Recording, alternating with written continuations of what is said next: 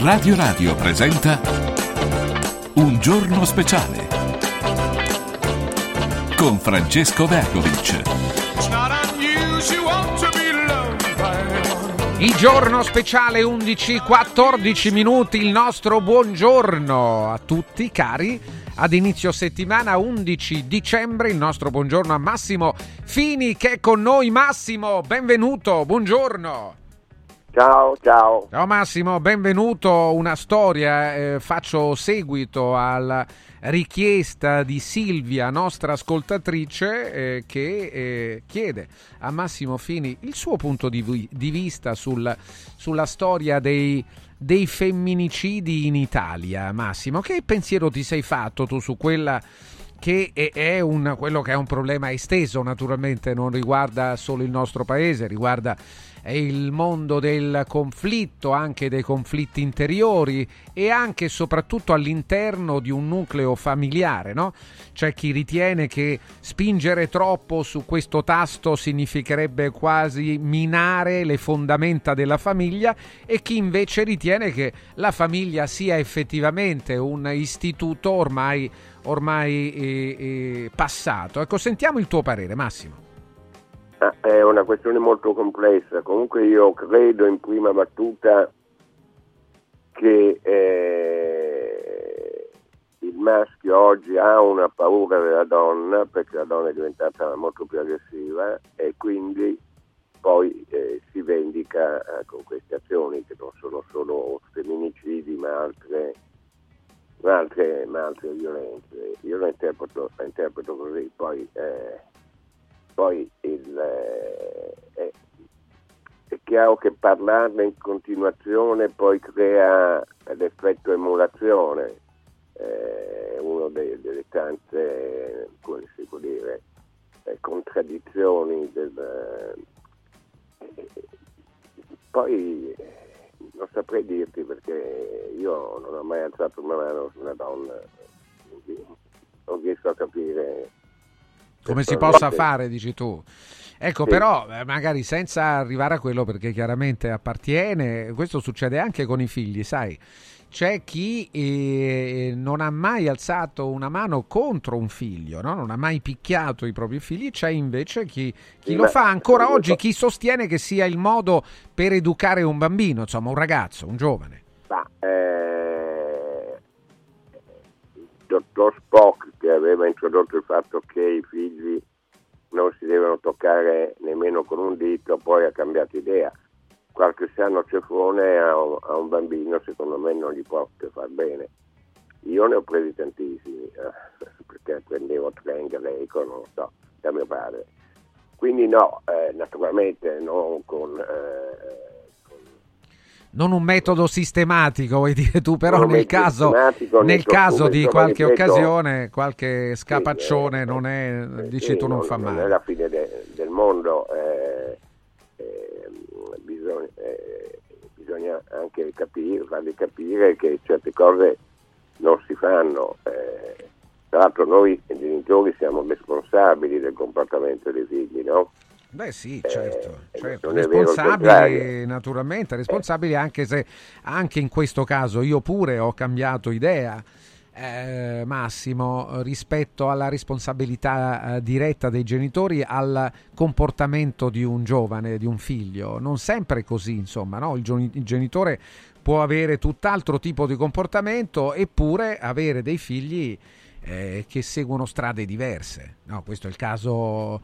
I casi più eclatanti addirittura di ragazzi che diventano poi criminali, no? Che uccidono, che fanno delle cose.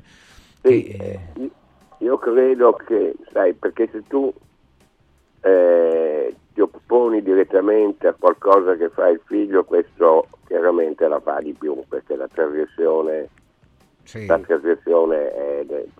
non parliamo nell'età dell'adolescenza, dove c'è questo contrasto giusto fra... padri e figli, soprattutto dico padri e figli, non madri e figli, sì. E bisognerebbe un po' controllare da lontano con chi vanno, le loro compagnie, cose di questo genere, vedere se non si tratti di compagnie pericolose, cioè che fanno uso di attenti forti o cose di questo genere. Comunque non è facile, soprattutto in una città come questa che è estremamente complessa, e quindi per tutto diventa difficile, ciò che una volta era piuttosto semplice. Sì. Ancora è Rita che ti chiede un parere sulla figura del papà di Giulia Cecchettin, di Gino Cecchettin. Una figura che ha acquisito stima da parte di molte persone e anche qualche attacco, ma vorrebbe sapere il tuo parere su questo padre che ha attraversato una tragedia in un modo effettivamente molto singolare e direi esemplare anche. No, io naturalmente non mi permetto di dare giudizi sul comportamento del padre di questa ragazza. Dico che la stampa non è fatto un caso clamoroso, parlandone per giorni e giorni, funerali quasi di Stato, va a finire che uno, che la figura della Cecchettin diventa odiosa. Il troppo stroppia, o per dirla in modo colto con Chesterton, l'errore è una verità impazzita. Cioè, se tu insisti troppo, poi è un contraccolpo di tutt'altro tipo. Sì, sì, ma quello la stampa lo fa, che insiste troppo, no? Lui fa la sua vita, stampa, insomma. Sì. Certo, la stampa. È responsabilità tipica della stampa. Sì, sì, certo. Ieri per esempio lui, Gino Cecchettin si chiama così, è stato ospite della trasmissione di Fazio e il risultato per la trasmissione è stato un seguito notevolissimo, Massimo. Quindi evidentemente insomma interessa, ecco, questa figura interessa. Poi si è discusso anche... No, se io fossi il padre di una ragazza morta in circostanze altrettanto feroci, mi chiederei: ma perché per mia figlia niente, per questa funerale quasi di Stato? Cioè, bisogna, voglio dire, avere una mano morbida, ma non è il termine esatto, insomma, equilibrata su queste vicende. Sì, sì, è da credere quello che qualche tempo fa, no, attraverso un film, The Truman Show, sì, appunto pensavamo appunto che fosse un film riuscito e molto vicino alla realtà. In verità è la realtà, noi siamo dentro uno show, Massimo, no? Siamo tutti dentro uno spettacolo. Infatti Truman Show, che è un film straordinario, bellissimo, anticipatore, dice esattamente questo, sì, siamo dentro questa realtà che non è immaginaria, è reale. Federico invece chiede a Massimo Fini, che ringrazio sempre di essere con noi, a Massimo Fini, una delle figure più autorevoli del giornalismo, più singolari, anticonformiste, no? E quando più resistenti, direi, alle banalità che c'è nel giornalismo italiano, nella cultura italiana, chiede un parere. Io non so qual è la sua posizione riguardo al denaro, ma anche se ne è scritto, no? Il denaro, sterco del demonio, è uno dei tuoi libri più riusciti. È uscita, credo qualche giorno fa, la classifica dei manager più pagati d'Italia e sono usciti fuori cifre disarmanti per molti di noi, Massimo. Non so che effetto ti fa, è una cosa che può dispiacere, può disturbare, può incuriosire, perché c'è il fatto, vedi, che ma questo è un processo nato da molto tempo. Io già ne scrivevo all'inizio degli anni 70, ma è stato preceduto da altri. È che con questo modello di sviluppo i ricchi diventano sempre più ricchi e anche un pochino più numerosi, ma nel contempo i poveri diventano sempre più poveri e sempre più numerosi. Cioè, cosa salta in mezzo? Salta la classe media, nel senso che qualcuno entra nell'empireo di questi ricchi ricchissimi, ma molti di più scendono nell'inferno della povertà. E questo è un problema grave per una società, perché la classe media è quella che tiene collegata la classe sociale più alta a quella più bassa. Se tu elimini la classe media si arriva allo scontro diretto.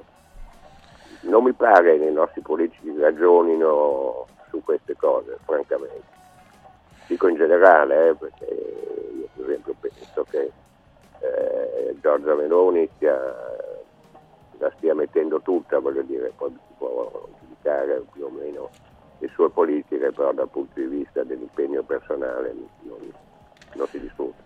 Allora Antonio ti fa i suoi complimenti, grande Massimo Fini, un altro, mi piacciono i suoi articoli ovunque li legga perché sono sempre coerenti e li condivido. Un altro ancora, mi è piaciuto molto il suo articolo sul Fatto Quotidiano dopo la morte di Berlusconi, uno dei pochi che non lo hanno osannato. Purtroppo lei non ha contatti Twitter, email per condividerlo, l'unico modo è qui.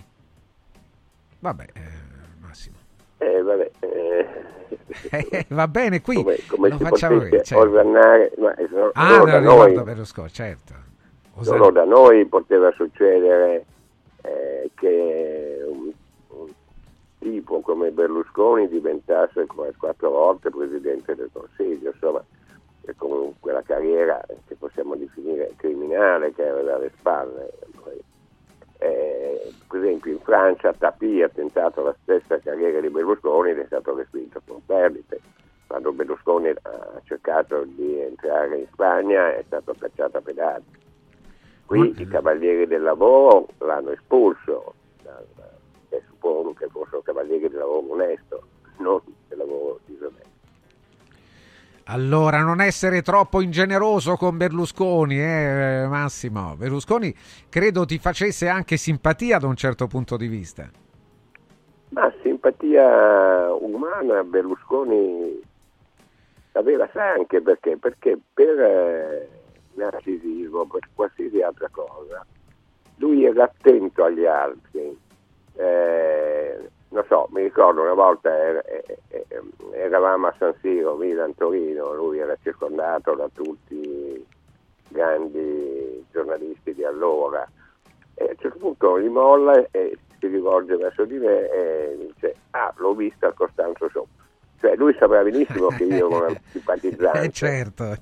Però voleva conquistarti, esatto, lui era un seduttore, voleva conquistarti e poi, cosa un po' psichiatrica, non pensava che non gli si potesse voler bene. Quindi ha dei lati umani, poi c'è quell'ultima scena che è veramente piuttosto commovente, quando lui va per l'ultima volta all'ospedale e si ferma a mangiare un gelato, sì, in un posto che gli era abituale. Certo, nessuno, ripeto, non si possono dividere le persone con l'accetta, tutto è male o tutto è bene. Soprattutto non mi convince il tutto è bene. Un altro ascoltatore dice: Massimo, mi dai un giudizio del livello attuale del giornalismo italiano, TV e giornali? Per me il fondo lo abbiamo toccato, ma ora il giornalismo italico sta scavando il fondo. Ma il giornalismo è cambiato. Con i nuovi mezzi digitali, diciamo, è cambiato molto rispetto a quello che ho fatto io e alcune generazioni dopo di me. E cioè il nostro giornalismo era un giornalismo in presa diretta, cioè tu prima uscivi, guardavi, ascoltavi, ascoltare è importantissimo, non solo in giornalismo, annosavi. E questo era il lavoro, come diceva Nino Nutrizio, dei piedi. Poi c'era quello della testa, era dare al materiale che aveva raccolto un senso. Adesso la stragrande maggioranza dei giornalisti, non tutti, ma la grande maggioranza si alimenta dai social e quindi ha una intermediazione di un'intermediazione. Ecco, per me questo non è giornalismo, ecco. Però si dirige ormai verso questa cosa. Del resto, entro due anni il New York Times sarà digitale, quindi il giornalismo di carta stampata va fatalmente a morire.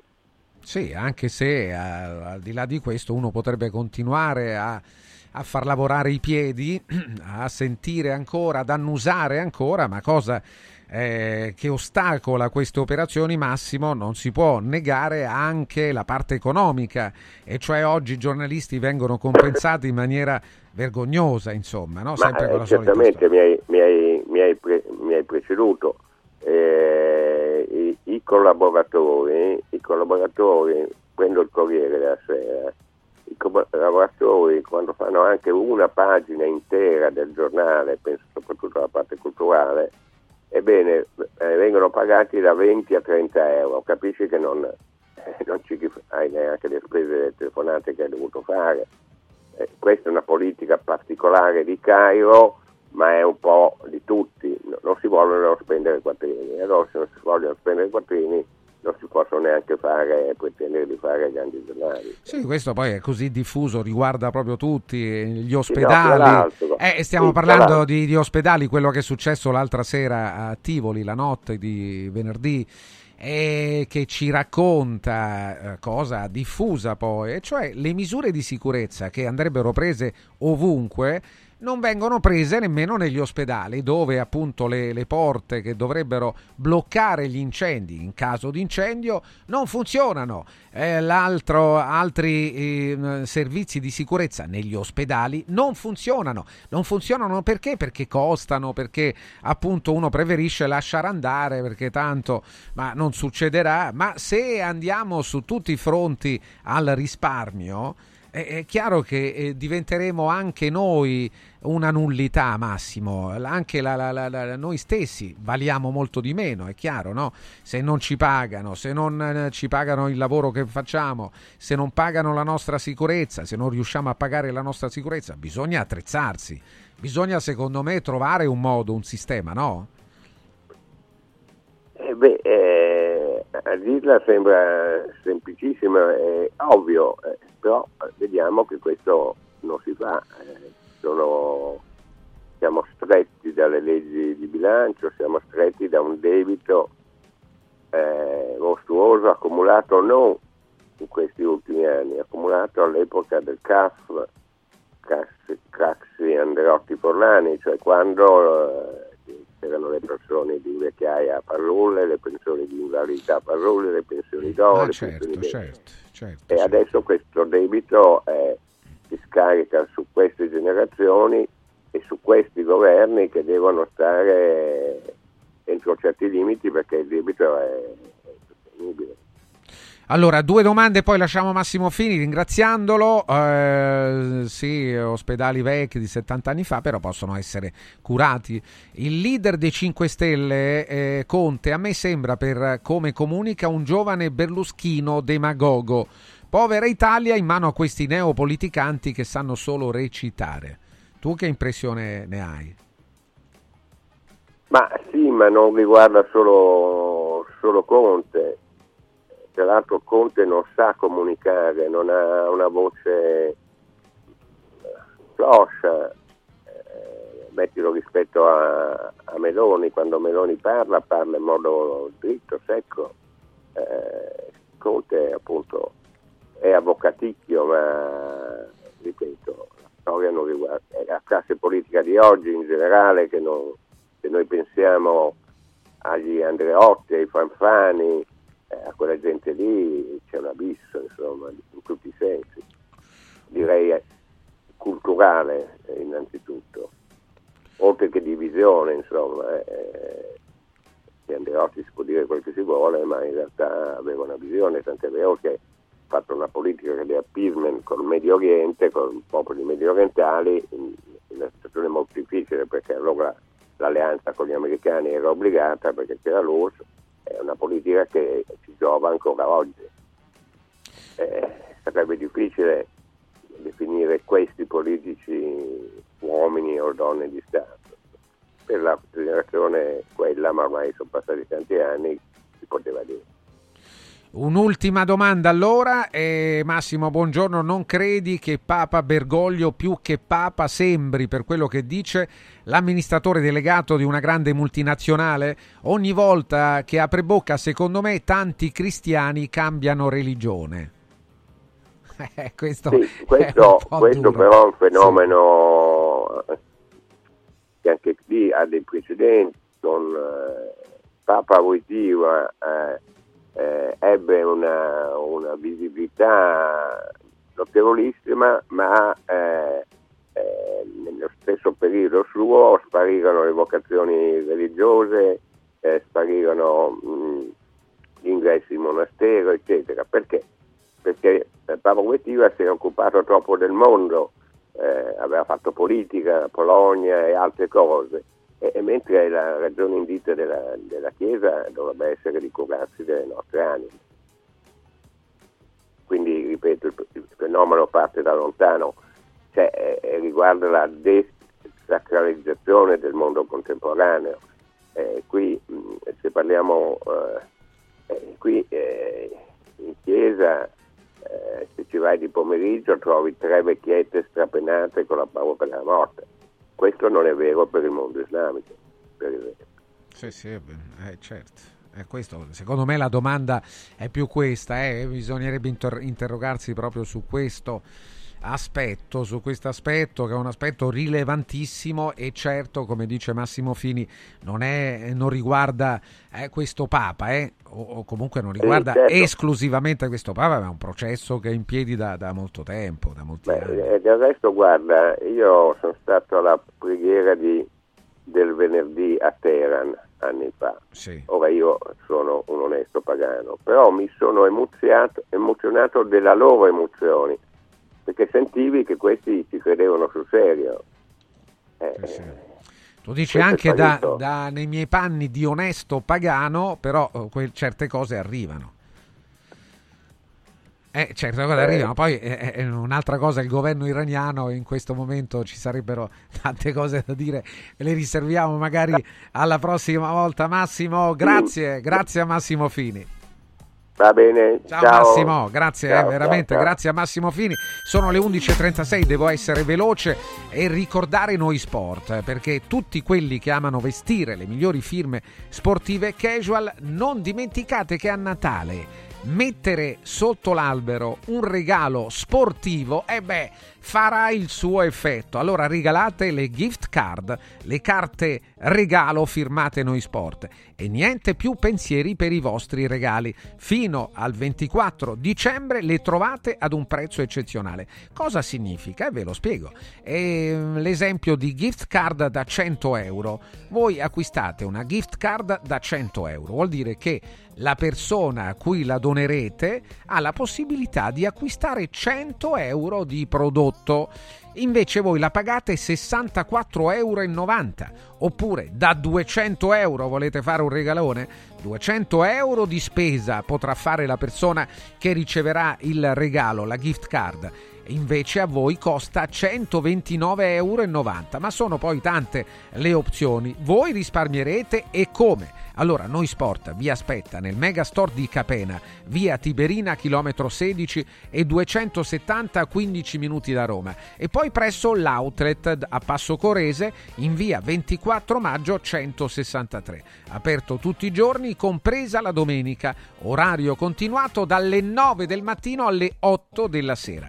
Il telefono 0765 48 81 71, il sito noisport.it, noisport.it. Vi parlo anche di Villa Mafalda, ed è importante sapere che in qualunque momento c'è chi si prende cura di voi. Villa Mafalda c'è sempre per la salute della vostra famiglia. Affidatevi a Villa Mafalda, dove è possibile eseguire tutte le prestazioni mediche di cui avete bisogno 24 ore su 24, dalle visite con i migliori specialisti agli esami diagnostici fino alla chirurgia. Villa Mafalda è convenzionata con le maggiori compagnie assicurative. Una speciale convenzione poi è riservata agli ascoltatori di Radio Radio. Quella è una convenzione ancora a parte, in più ancora per voi. Villa Mafalda, la vostra clinica privata polispecialistica nel cuore di Roma, in via Monte delle Gioie numero 5. Tutte le informazioni le trovate sul sito villamafalda.com. Segui Un Giorno Speciale sull'app di Radio Radio. È bello sapere che in qualsiasi momento c'è chi si prende cura di te. Villa Mafalda c'è sempre. Per la salute della mia famiglia mi affido a Villa Mafalda, dove è possibile eseguire tutte le prestazioni mediche di cui abbiamo bisogno 24 ore su 24, dalle visite con i migliori specialisti agli esami diagnostici fino alla chirurgia. Villa Mafalda, la tua clinica privata polispecialistica nel cuore di Roma. Villa Mafalda è in via Monte delle Gioie 5. Info e prenotazioni su villamafalda.com. Convenzionata con le maggiori compagnie assicurative. Una speciale convenzione è riservata agli ascoltatori Radio Radio. Al centro di Roma, a pochi passi da Fontana di Trevi, c'è un posto veramente speciale dove una cena tra amici, un incontro di lavoro o un pranzo in famiglia diventano indimenticabili. È Comodo Mercato Trevi, il locale dove trovi tutto ciò che desideri, con 5 cucine a vista per soddisfare ogni palato. Dalla cucina romana al sushi, dalla pizza alla pasta fatta in casa, ai cocktail spettacolari. Comodomercatotrevi.it, aperto tutti i giorni in via del Lavatore 88. Riempi le tue feste di emozioni. Press Up stampa su tutto, dal piccolo al grande formato. Bigliettini da visita, cataloghi, volantini, shopper e molto altro personalizzati con il marchio della tua azienda. Vai su radioradio.pressup.it, clicca sulla vetrina di Press Up e scopri la vasta selezione di prodotti per regali natalizi unici e originali, come cover, plate, palline, tazze, personalizzati con una foto o una frase di auguri. Vai su radioradio.pressup.it, il tuo stampatore online. Vuoi un Capodanno col botto? Vai a colpo sicuro. Festeggia con i colori e i suoni della pirotecnica Santo Stefano. I migliori marchi sicuri e garantiti. Vastissimo assortimento di fuochi d'artificio, fumogeni, torce e tanto altro. Si realizzano spettacoli pirotecnici di ogni genere, fatti consigliare da un'esperienza ventennale, e sconti pazzi per gli ascoltatori. Pirotecnica Santo Stefano, a Centocelle, via dei Gelsi 23 e viale Ionio 321. Pirotecnicasantostefano.it. Aperti la domenica. Basta fatica e mai più plastica. Da oggi con Water Solution hai l'opportunità di avere a casa, in ufficio o nella tua attività acqua depurata naturale, gassata e refrigerata senza limiti, e il risparmio è garantito. Per saperne di più, chiama Water Solution all'800 82 66 88 per ricevere un'analisi gratuita della tua acqua. Water Solution, soluzioni green per una corretta purificazione delle acque. Ti abbiamo aiutato a guidare in sicurezza ovunque tu fossi diretto. Ora ti porteremo in un futuro migliore. Carroom, l'unica concessionaria esclusiva Volvo a Roma. Carroom, al chilometro 33,7, carreggiata interna del GRA, uscita uffici finanziari. Da Carroom trovi anche offerte vantaggiose di noleggio e, oltre alla normale manutenzione, puoi fare la revisione, sostituire i pneumatici e avere un eccellente servizio di carrozzeria. Carroom, più Volvo di così. Volvo Carroom. Voglio raccontarti una storia. Erano gli anni 60. C'era una bottega a Roma in cui si facevano i materassi a mano. Ogni volta che ci passavo mi fermavo a guardarli lavorare e pensa, oggi su uno dei loro materassi ci sei seduta sopra. Ruega Materassi, tradizione e innovazione per il tuo comfort. Materassi selezionati dei migliori marchi e decine di letti personalizzabili perfetti per ogni esigenza e stile. Scopri i nostri 5 negozi e come contattarci su ruegamaterassi.com. Posso saltare un po'? Il centro medico estetico Salus Genovese è sempre all'avanguardia. Infatti trovi elettromedicali per il ringiovanimento di viso, collo e décolleté. E i prezzi? I prezzi sono i più bassi del mercato. Prova MS Haifu e Hydra Facial. Prenota una consulenza gratuita al numero 06 44 20 92 81. Salus Genovese a San Cesareo, 06 44 20 92 81. Salute e bellezza su misura per te. Modoal a dicembre ti regala gli interessi. Acquista entro il 31 dicembre i tuoi nuovi infissi Sciuco e potrai avvalerti del pagamento in 30 mesi fino a 10.000 euro senza interessi. Modoal, è bello godersi la casa con te. Richiedi subito un preventivo su modoal.it e approfitta dei bonus. Modoal ti augura buone feste. Accendi la tua voglia di news. Radio Radio si ascolta in DAB. Cerca Radio Radio nella lista canali della tua Radio DAB, anche in auto, e goditi un ascolto perfetto.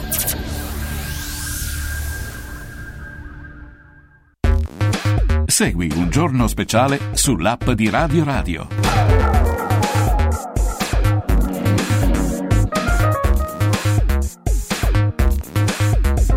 Le 11:43 minuti, il nostro buongiorno all'avvocato Laura Vasselli. Laura, benvenuta, buongiorno. Buongiorno, bentrovati. Eccoci qua. Bentrovata. Allora, guarda, sì, tra le cose che accadono su cui magari chiedere un commento a te, sapendo che i tuoi commenti mai sono già sentiti, mai sono così frettolosi, però ne abbiamo trovato uno che riporta il caso di un artista noto come Fedez, un personaggio popolare, molto popolare anche in televisione per via delle trasmissioni che conduce legate alla musica, ma comunque è uno che dispensa anche le sue opinioni e evidentemente alcune occasioni per cui uno che ha molti seguaci sulla rete, sui suoi social, ne ha così tanti, centinaia, migliaia, milioni, addirittura qualche hater non manca mai, uno addirittura se la prende con il figlio, minacciando il figlio. È naturalmente una operazione vergognosa, disgustosa, ma succede, come puoi immaginare bene. Avrai trattato anche a livello di difesa qualcuno, evidentemente. Lui ha risposto andando in diretta dicendo: scoprirò chi siete ad uno, io ho le risorse economiche per farlo, vi nascondete sotto dei nickname, dei falsi nomi, dei nomignoli, vi scoprirò ad uno, vi affronterò ad uno. E che succede, Laura? Cos'è questa vicenda? Ce la racconti un po' tu dal punto di vista giudiziario? Dal punto di vista giuridico bisogna sempre tutelare i minori. Certo. Sì, no, giuridico. Ho detto politico? No, hai detto benissimo. Hai detto benissimo. No, ho detto giuridico, io. No, perché sì, adesso siamo un po' sotto lapsus continuo, perché la bombarda di informazioni ci travolge, quindi parliamo di tutto e ormai siamo in una fase in cui si parla di tutto per poi non parlare di niente, perché proprio questo problema dei minori è un problema che ormai è superato dalla prassi, cioè la prassi vuole questi bambini ovunque, quando ci sono delle norme vigenti che chiedono protezione dei minori nell'uso della pubblicità, nell'uso dell'esposizione nei mezzi di comunicazione. Cioè, normalmente i bambini, secondo le regole, devono essere oscurati, devono essere tutelati, perché poi con i mezzi che ci sono oggi in particolare si riserva a questi bambini una notorietà non voluta che possono poi pagare negli anni quando sono grandi. E quindi, voglio dire, si rientra nel principio generale che secondo cui i bambini non devono pagare le colpe, chiamiamolo così, dei genitori. E tutto questo, quello che turba un pochino, è che è completamente stravolto. Cioè, fino a qualche anno fa c'era un'attenzione molto più intensa sui bambini, e invece ora mi sembra che se ne faccia anche un uso spropositato, al punto di mettere su un piatto d'argento sugli haters battute terrificanti come quella che ha ricevuto questo bambino. Ora, facciamo una premessa: che Fedez paghi il prezzo della sovraesposizione della sua immagine, della sua famiglia, non c'è dubbio, e quindi è evidente che, stando sempre in prima fila sulle prime pagine dei social, anche recentemente sono uscite queste foto su Vanity Fair nudi di qualche anno fa, come per dimostrare chi ha troppo bisogno di dimostrare dimostra che forse deve dimostrare qualcosa che non è. Come dire, i latini dicevano excusatio non petita, accusatio manifesta, cioè se tu ti scusi in continuazione di qualcosa che nessuno ti chiede, evidentemente c'è qualcosa che non va alla radice. Ora, diciamo, Fedez, i Ferragnez, la moglie sono esageratamente presenti sui social, quindi gli haters non possono che aggredire. Il fatto del bambino è molto grave, perché la foto vicino a Hernandez evoca una minaccia piuttosto pesante, cioè abbiamo un solo proiettile a chi volete sparare, a Hernandez o al piccolino. Questa è una cosa sicuramente molto grave, ha fatto bene Fedez andare in polizia, chiaramente si tratta di indagare di tutte queste persone che sotto nomignolo, sotto nickname, sotto pseudonimo non fanno altro che aggredire sotto la speranza dell'impunità, ecco, questo è un problema molto serio, cioè nel senso che non si può avere una falsa identità per commettere reati, questa è una minaccia vera e propria. Quindi se con la polizia postale Fedez riesce a risalire all'identità reale delle persone che esagerano con le loro cattiverie, no? Haters sono haters, vuol dire cattivo, mi sembra, se non sbaglio. Se riesce a risalire è anche giusto che venga dato un segnale molto chiaro a queste persone che altro non fanno che peggiorare la qualità sociale delle relazioni. C'era stato quest'estate il problema delle false identità di quelli che avevano sostituito sui social i profili dei violentatori di quella ragazza siciliana.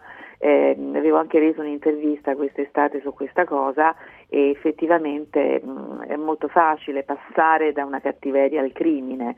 Questi sono crimini che vanno perseguiti, dove la polizia postale esercita un'attività molto utile e che quindi monitorizza l'andamento di queste situazioni. Ora però, diciamola tutta, più ci si espone, più ci si mette in evidenza, più si usano i bambini per pubblicizzare le proprie attività familiari e più ci si espone. Cioè, è vero che Fedez ha questo atteggiamento sempre di diciamo di raccontarsi, anche questa recente modalità di raccontare il proprio dolore, la propria sofferenza, le proprie malattie, la morte. Si sta parlando molto in questi giorni della presenza mediatica del padre della Cecchettin.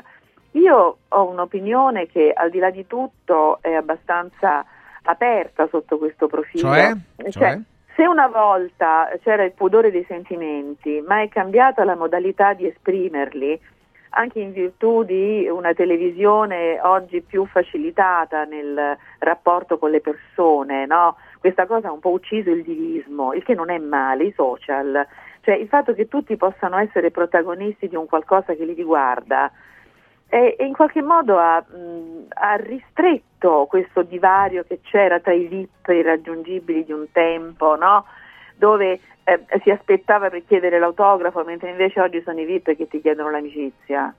Cioè bisogna un po' ragionare a 360 gradi su questa cosa. Ora Fedez è anche una persona che, piaccia o non piaccia, fa molta beneficenza, cioè è una persona presente sul sociale, non se li tiene tutti per sé i suoi guadagni, quindi trovare il bilanciamento su una persona che magari esagera con la propria vita privata, i racconti, la moglie, la supermoglie, i figli, la vita familiare raccontata, sicuramente esagera, però c'è una soluzione molto semplice, che è quella di non seguirli, di non guardarli. E invece sono seguitissimi e quindi si paga un po' lo scotto dell'eccesso di notorietà.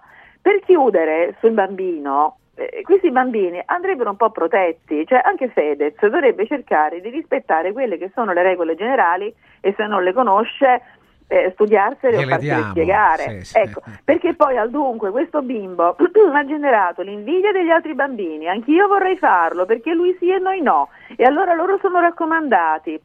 E allora per questo bambino, secondo me, poi la cosa più grave, che aveva la casacca del Frosinone. Anche io facevo il tifo per il Frosinone perché noi siamo laziali, no? Siamo sì. Nativi del Lazio, ma poi sotto aveva la maglia del Milan. Quindi anche questa contraddizione, no? Questo voler utilizzare il bambino per comunque per parlarne, per dire, fare, eccetera. Forse se lui contenesse un po' di più questa sua brama di raccontare tutto, troppo di sé, della famiglia, delle malattie e tutto il resto, come dire, lo so che mi odiano, mi vogliono vedere morto, ma allora se ti vogliono vedere morto non parlare della tua malattia. Cioè ci vuole equilibrio nelle cose, soprattutto se ci sono di mezzo i bambini, perché questo bambino paga lo scotto di una utilizzazione che viene fatta di lui dai genitori senza un motivo diciamo pedagogicamente utile. Quindi questo è il problema di fondo, io la vedo così, io non so cosa pensano gli ascoltatori. Penso che sia la tua un'analisi assolutamente equilibrata, di quella che piace a noi naturalmente, no? Qua ci scrivono ancora scrivono sulla questione del gioielliere. Scrivono, ieri sera ho visto un programma televisivo, sì. Si è incartato pure Vannacci su sta cosa. Sì? Ai. Si è incartato Vannacci, l'hanno accusato perché lì per lì ha detto solidarietà, poi ha detto rispetto alle sentenze, poi è stato attaccato da chi ha evidenziato le contraddittorietà. Voglio dire, erano inermi quei rapinatori, non poteva sparare, non lo doveva fare, è assassinio, è omicidio. Non si può fare, quindi voglio dire, se addirittura questo generale così amato per quei meravigliosi luoghi comuni che ci ha ricordato nel suo libro, infatti io dico, ma come fa uno, cosa si può imparare da un uomo di guerra che parla della società civile? Cioè, voglio dire, è stato in guerra, chi ne sa dei cambiamenti che si sono verificati? Quindi questo eccesso di notorietà adesso lo sta mettendo un pochino in situazioni imbarazzanti, perché si è contraddetto in una maniera pazzesca, quindi voglio dire, sì, solidarietà personale, ma noi dovremmo però in generale, tu hai messo dentro anche l'elemento, l'ho messo io chiedendoti di Fedez, del calcio, perché sì, tutto scaturisce da lì, da un'immagine legata comunque al mondo del calcio, e dobbiamo veramente essere, tutti gli argomenti sono molto molto caldi e molto delicati, perché bisogna anche capire se noi vogliamo che le persone parlino oppure no. Allora è meglio che le persone parlino anche dicendo sciocchezze, oppure è meglio che, usando il senno, la ragione, l'equilibrio, se ne stiano in silenzio? Questa è la domanda, perché se parli è facile che tu dica, si dicano delle sciocchezze, no? Soprattutto se parli molto, no Laura? Sì, certo.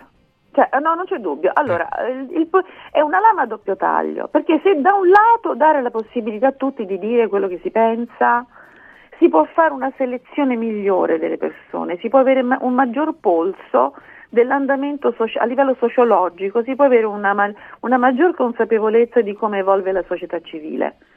Io questo ne sono assolutamente convinta.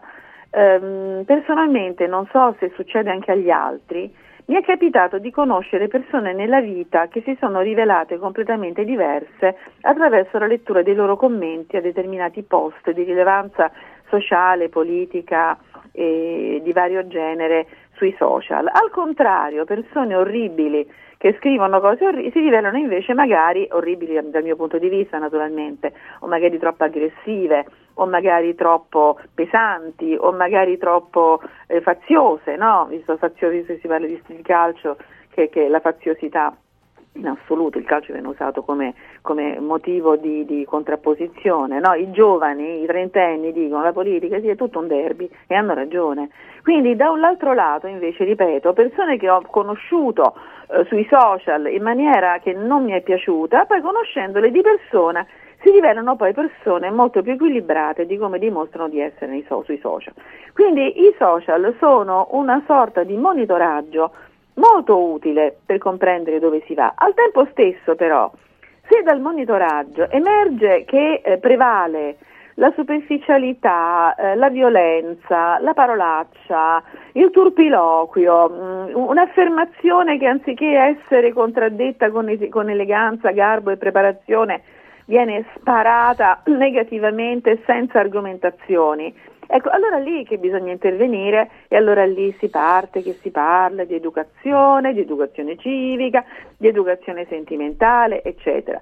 Io ritengo personalmente che tutte queste manifestazioni negative, violente, servono a vedere dov'è il bubbone, e quindi per poter intervenire meglio. Io non mi domando sempre se queste cose che succedevano anche prima ma non le sapevamo. Forse era così, forse i social con tutta la loro virulenza consentono di arrivare dove prima non si poteva arrivare, perché in tempo reale si vengono a sapere le cose, poi sulla valutazione, sul giudizio, sulla denuncia, sul processo, poi ci pensa la giustizia a fare il suo corso. Che poi ci sia sfiducia nella giustizia, che è lenta, che è sgangherata, che i giudici come decidono. Io dico sempre, e lo ripeto con il cuore in mano, ricordatevi, la giustizia italiana sarà sciatta, sarà lenta, sarà sgangherata, però c'è il doppio grado di giurisdizione, c'è due giudici che decidono due volte, c'è la Corte di Cassazione che processa la sentenza e che consente di far giudicare di nuovo, e soprattutto in Italia nessuno finirà mai sulla sedia elettrica solo perché non può pagarsi un buon avvocato. Ricordatele queste cose, perché poi, soprattutto nella giustizia civile, che è quella della gente per bene, alla fine la sentenza arriva, difficilmente ti dà completamente torto.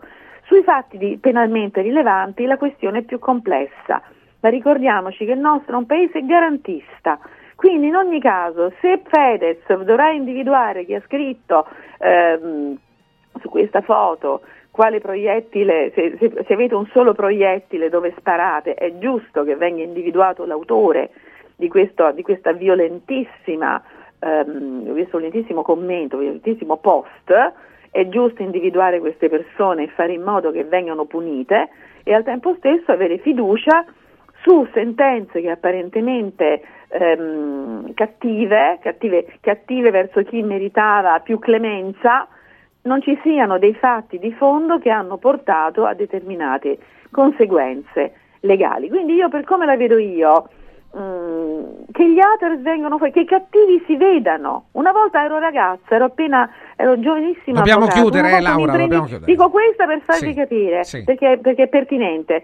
Io dicevo, ma questo signore, voglio dire, come fa? Un imprenditore mi diceva, a proposito di un fornitore, ma questo c'ha un aspetto orribile, sai, quei tipi, capito, col medaglione d'oro, quei personaggi anni 90 un po' particolari. Lui mi ha risposto: è bene che si veda, sono i colletti bianchi quelli pericolosi. Ecco, questo è il messaggio. Chiudiamo qua. Grazie Laura, grazie all'avvocato Laura Vasselli. Tra poco Show Food, attenti perché se volete arrivare alle feste con qualche chilo in meno, lavoriamoci, anche perché sto parlando di lipo, è efficace, è velocissimo ed è l'integratore naturale in grado di accelerare il dimagrimento. Agisce sui fattori biologici che promuovono l'accumulo di grasso, un grasso che spesso viene via con molta difficoltà. Lipo ci riesce proprio perché accelera tutti i processi e il nostro metabolismo. Lipo aiuta ad accelerare il metabolismo agendo sul senso di fame, abbassa i livelli di cortisolo, modula la glicemia e i livelli di grasso nel sangue.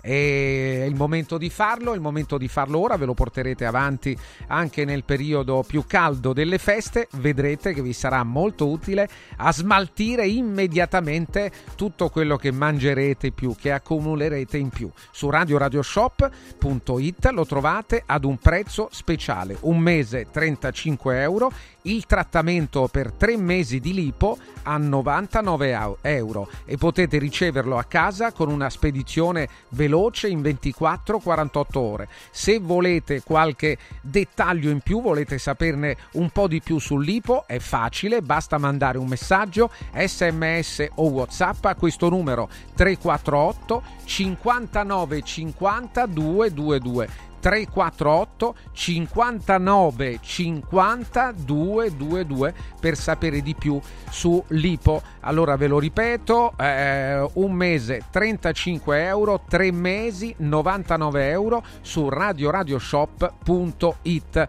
e ne approfitto anche per parlarvi di altro, perché tra poco c'è Show Food e allora parleremo di Natale, parleremo anche dei dolci di Natale. Abbiamo Iginio Massari, un maestro pasticcere, sono sicuro che è un punto di riferimento anche per i nostri amici panzini.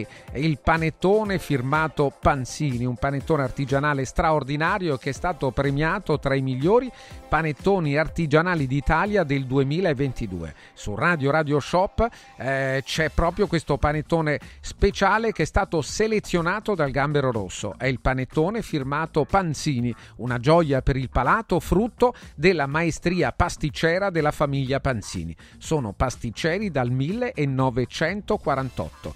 Allora attenti, perché il panettone Panzini da 1 chilo è disponibile in 7 gusti a partire da 30€. I gusti sono il classico, panettone classico o al cioccolato, oppure pere e cioccolato, clementine e limone, ai frutti di bosco, cioccolato farcito al pistacchio, ai 3 cioccolati, anche torroni di altissima qualità da 250 grammi in 4 gusti tutti da provare, nocciole intere, al pistacchio, al caffè, mandorla e arancio al costo di 12 € l'uno. E per i vostri regali di Natale ci sono anche dei pacchi esclusivi con un panettone e 2 torroni. Scopriteli tutti e prenotateli andando su radioradioshop.it. Su radioradioshop.it anche adesso i prodotti sono tutti disponibili e partono immediatamente. Se volete anche in questo caso qualche dettaglio in più, mandateci un messaggio via SMS o WhatsApp al 348 59 50 222. Segui Un Giorno Speciale sull'app di Radio Radio. Guarda Radio Radio TV sul canale 253 del tuo televisore.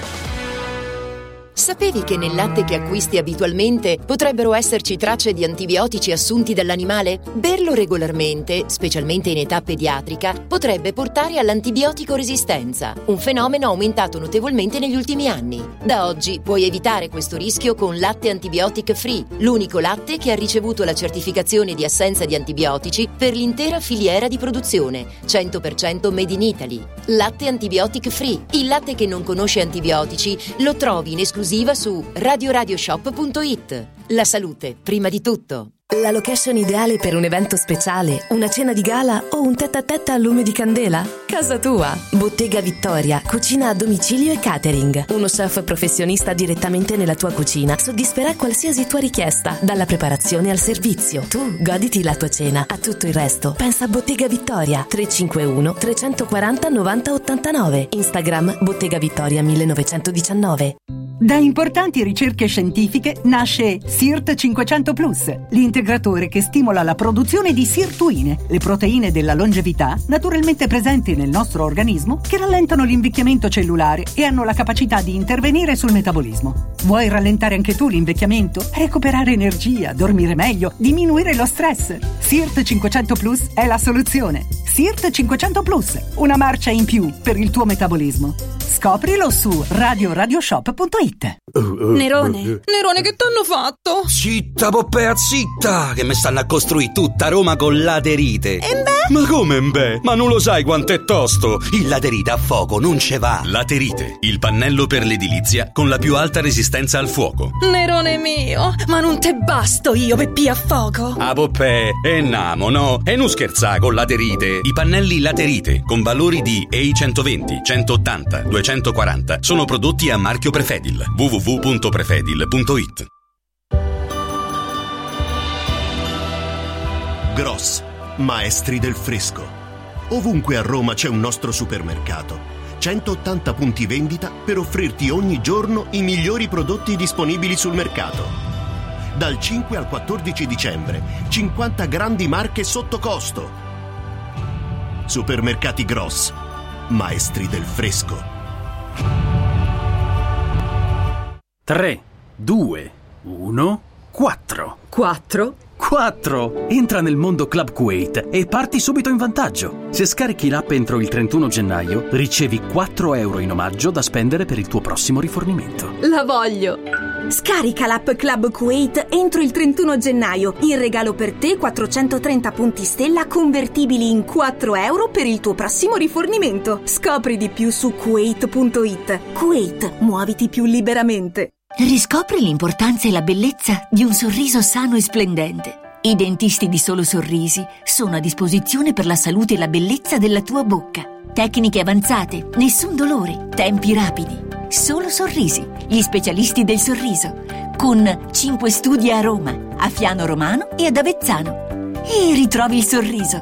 858 69 89. Solosorrisi.it.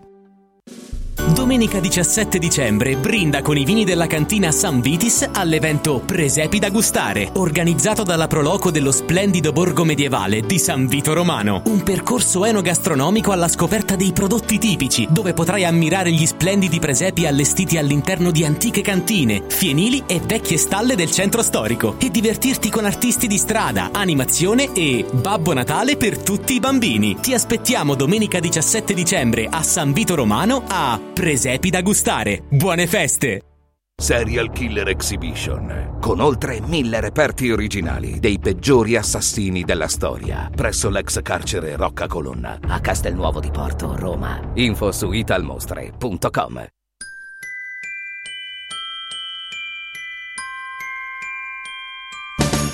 Quest'anno a Natale vivi la magia di Cinecittà World. Scopri il villaggio di Natale con i suoi mercatini. Lasciati incantare da Polvere di Stelle, il festival delle luminarie. Gioca sulla neve nel regno del ghiaccio e incontra Babbo Natale. E a Capodanno la più grande festa di Roma. 6 cenoni a tema, 40 attrazioni, 4 discoteche, 7 spettacoli dal vivo e mezzanotte con i fuochi d'artificio. Info e biglietti su cinecittàworld.it.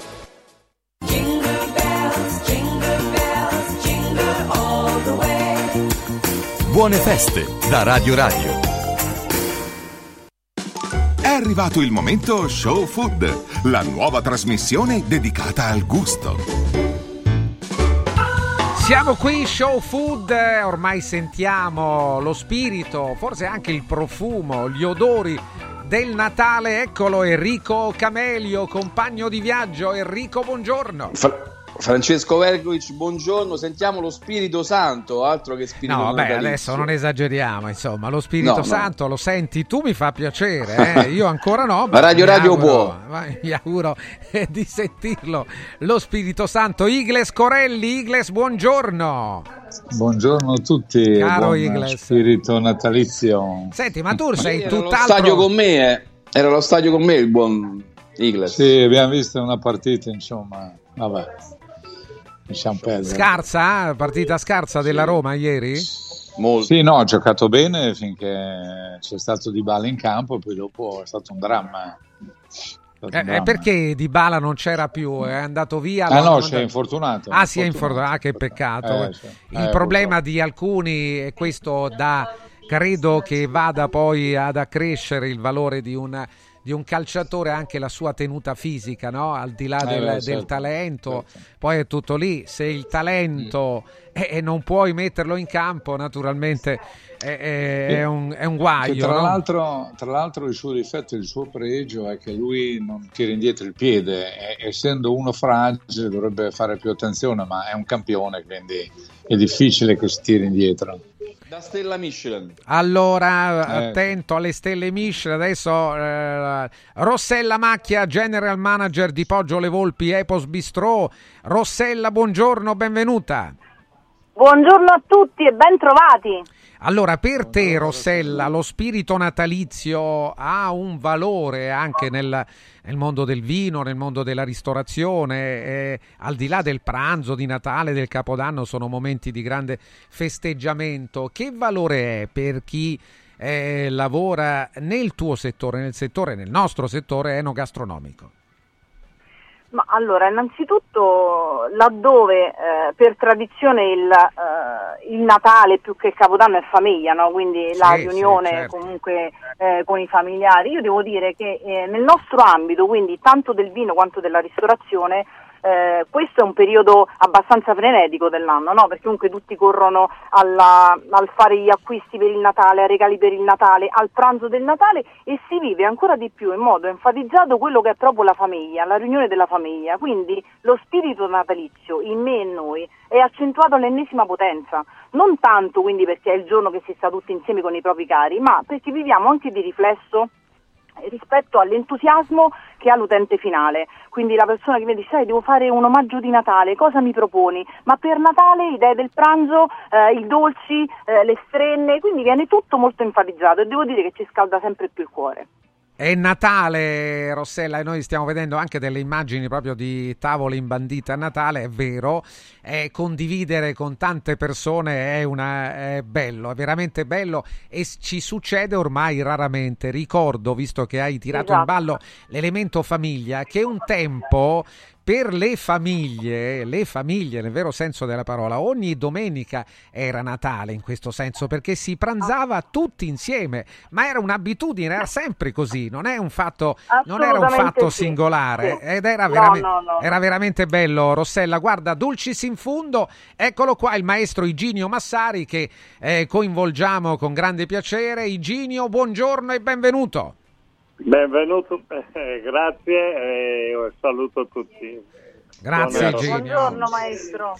Allora, abbiamo Iginio Massari e naturalmente le domande non mancano. Enrico, iniziamo da Enrico, le domande, le curiosità da condividere con lui, le nostre esperienze con le sue, che ha vissuto, questo Iginio Massari credo lo dirà poi anche, ha vissuto periodi storici in cui il dolce prima era un po' defilato, era un po' veramente l'ultimo del menù, ora invece il dolce diventa un momento di scelta importante, è un protagonista a tutti i livelli. Sentiamo Enrico Camelio, dai Enrico. Grazie anche...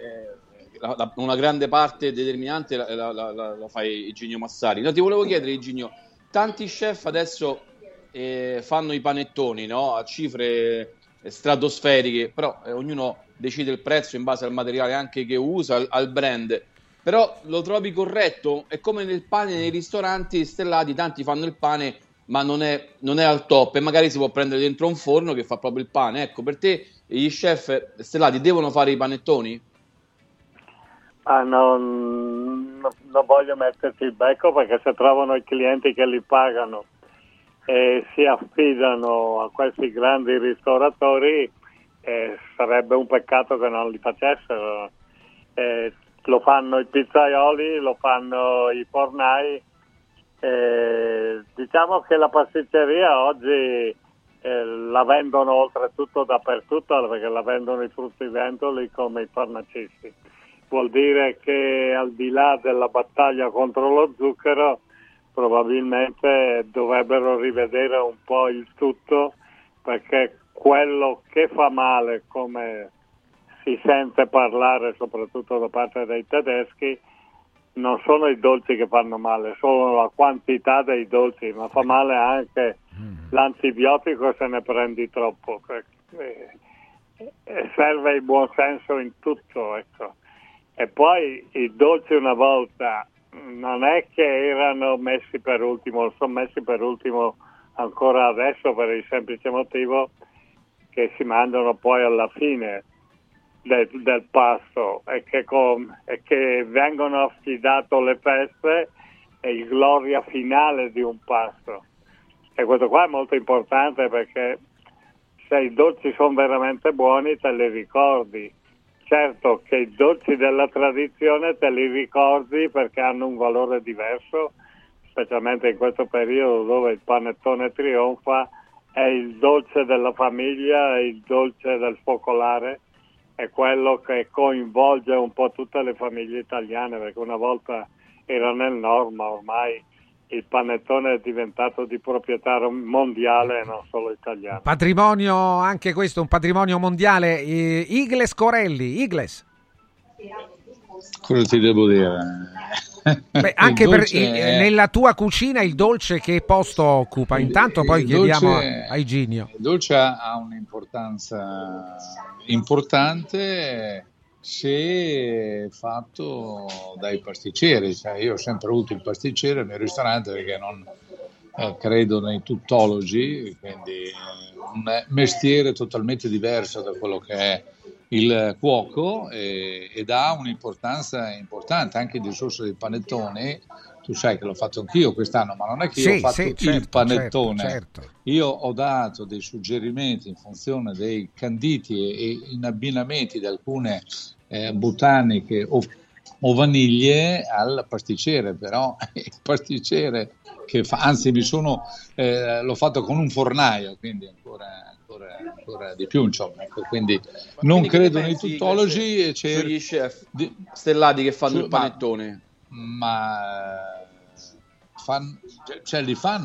non lo so. Ad esempio anch'io l'ho fatto, anch'io ho le mie stelle, però mi sono me lo sono fatto fare a quattro mani, insomma, allora, con un lievitista. È firmato, ma nell'operazione... No, è una buona domanda, esatto, questa, ma la risposta di Igles c'è stata...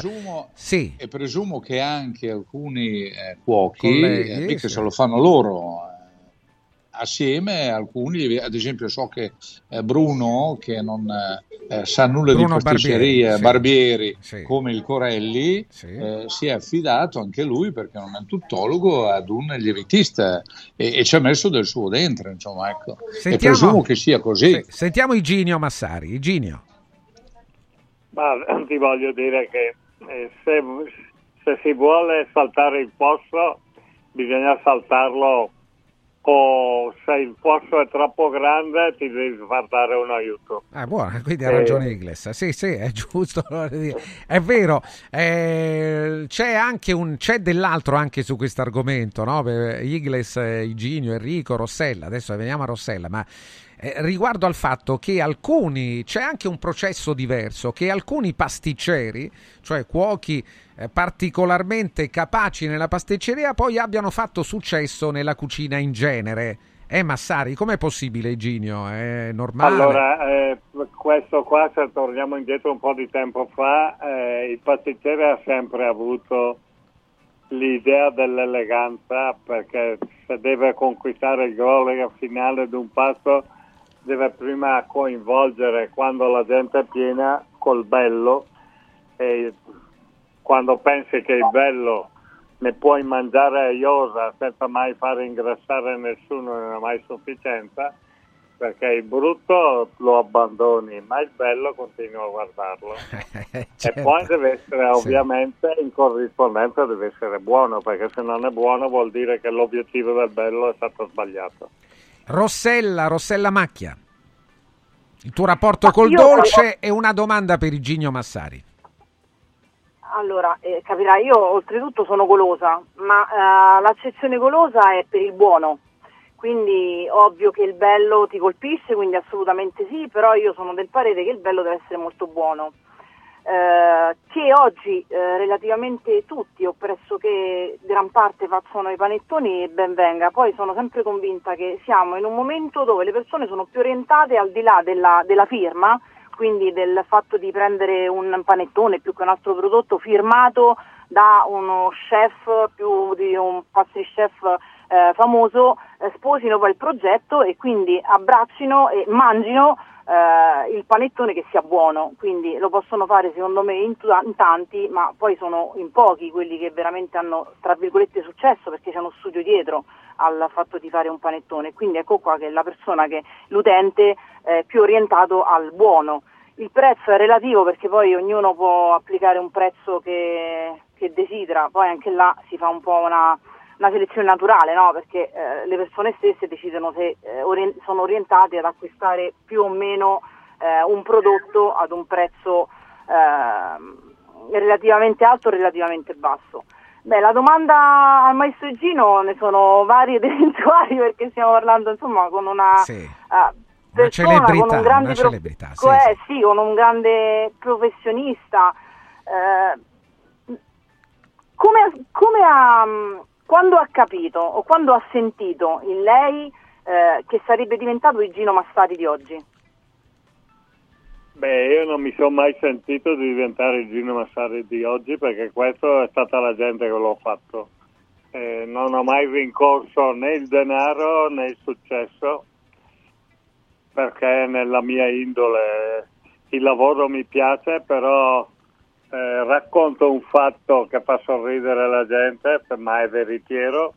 Mia madre aveva una trattoria subito nel periodo della guerra e del dopoguerra, con la gelateria annessa, e racconto che quando ero piccolo, che avevo 4 anni, un anno dopo che era finita la guerra, giocavo quando mia madre cuoceva le creme gelato, E allora le creme gelato venivano cotte su una stufa o a legna o a carbone. Quando la crema era pronta veniva versata in una bacinella di terra cotta smaltata, mi ricordo ancora il colore che era bianca e verde, e poi metteva un panno per non far entrare gli insetti, le mosche o le zanzare e quant'altro. E io giocando sono caduto in questa bacinella, mia madre si era spaventata perché pensava che fosse ancora bollente, invece non mi sono affatto scottato, ma nel diventare grande ci ho sempre scherzato, perché ho detto che Obelix era caduto in una porzione magica e era diventato l'uomo più forte. E io sono diventato l'uomo più dolce del mondo. È una bella storia questa, tirata bella fuori. Storia. Una storia invece... Francesco, sì, perdona, Rossella sì. Da racconto e la risposta del maestro, che la ringrazio, credo che un monito è un insegnamento per tutti. Quello che si dice è che l'umiltà è qualcosa di molto importante, il fatto di rimanere sempre se stessi, no? Questo ha detto. Quindi il fatto di fare... quello che fa è la sua professione con grande amore, è questo che fa la differenza, non perdere mai di vista noi stessi per quello che facciamo, senza sentirsi, perché poi la vita ce ne darà atto, no? E quindi i risultati poi si vedono in base a quello che uno fa, senza rincorrere nulla e niente e nessuno. Senza però rinunciare quando c'è bisogno a rispondere, vero Enrico? Allora, io ricordo tempo fa ne parlammo in base ad una recensione che qualcuno fece evidentemente per far dispetto ad Iginio Massari su TripAdvisor, e oggi è il Times, addirittura è il quotidiano londinese celeberrimo, notissimo e tutto il resto, che però ha bocciato il panettone italiano. Allora Enrico, la tua domanda ad Iginio Massari. No, voi sapete Iginio Massari, intanto complimenti per la semplicità come ha espresso un concetto professionale. Se vediamo i ragazzetti di oggi, non solo delle scuole alberghiere, ma anche i ragazzi di 25-30 anni che pensano di essere tre volte Iginio Massari e invece non ci arriveranno mai neanche con 6 vite, non lo dico perché sta qui, questa è la verità. No, quindi al Times, dopo qualche giorno, vuoi replicare ancora qualcosa? Iginio, sanno fare solo gli hot dog lì da quelle parti o hanno esagerato con il panettone? Ma posso dire che la critica in un contesto internazionale sottolinea un problema molto più ampio. La tendenza di giudicare le cucine straniere attraverso una lente molto monoculturale, la persona è molto limitata. La cucina, come qualsiasi forma d'arte, merita di essere valutata nel suo contesto culturale, senza pregiudizi, mentre il gusto è personale, rimane soggettivo. È importante avvicinarsi a cucine diverse con un atteggiamento di apertura mentale e di rispetto, non certo come ha fatto il critico del Times. Igles Corelli, Igles. No, ma non solo, se voi riflettete un attimo, tutte le grandi eccellenze italiane sono sempre soggette a critiche internazionali perché gli altri non hanno, cioè l'uva e le gerbe, non c'è niente da fare, no. Cioè, la gente è invidiosa perché non hanno queste eccellenze che abbiamo noi e quindi in qualche modo...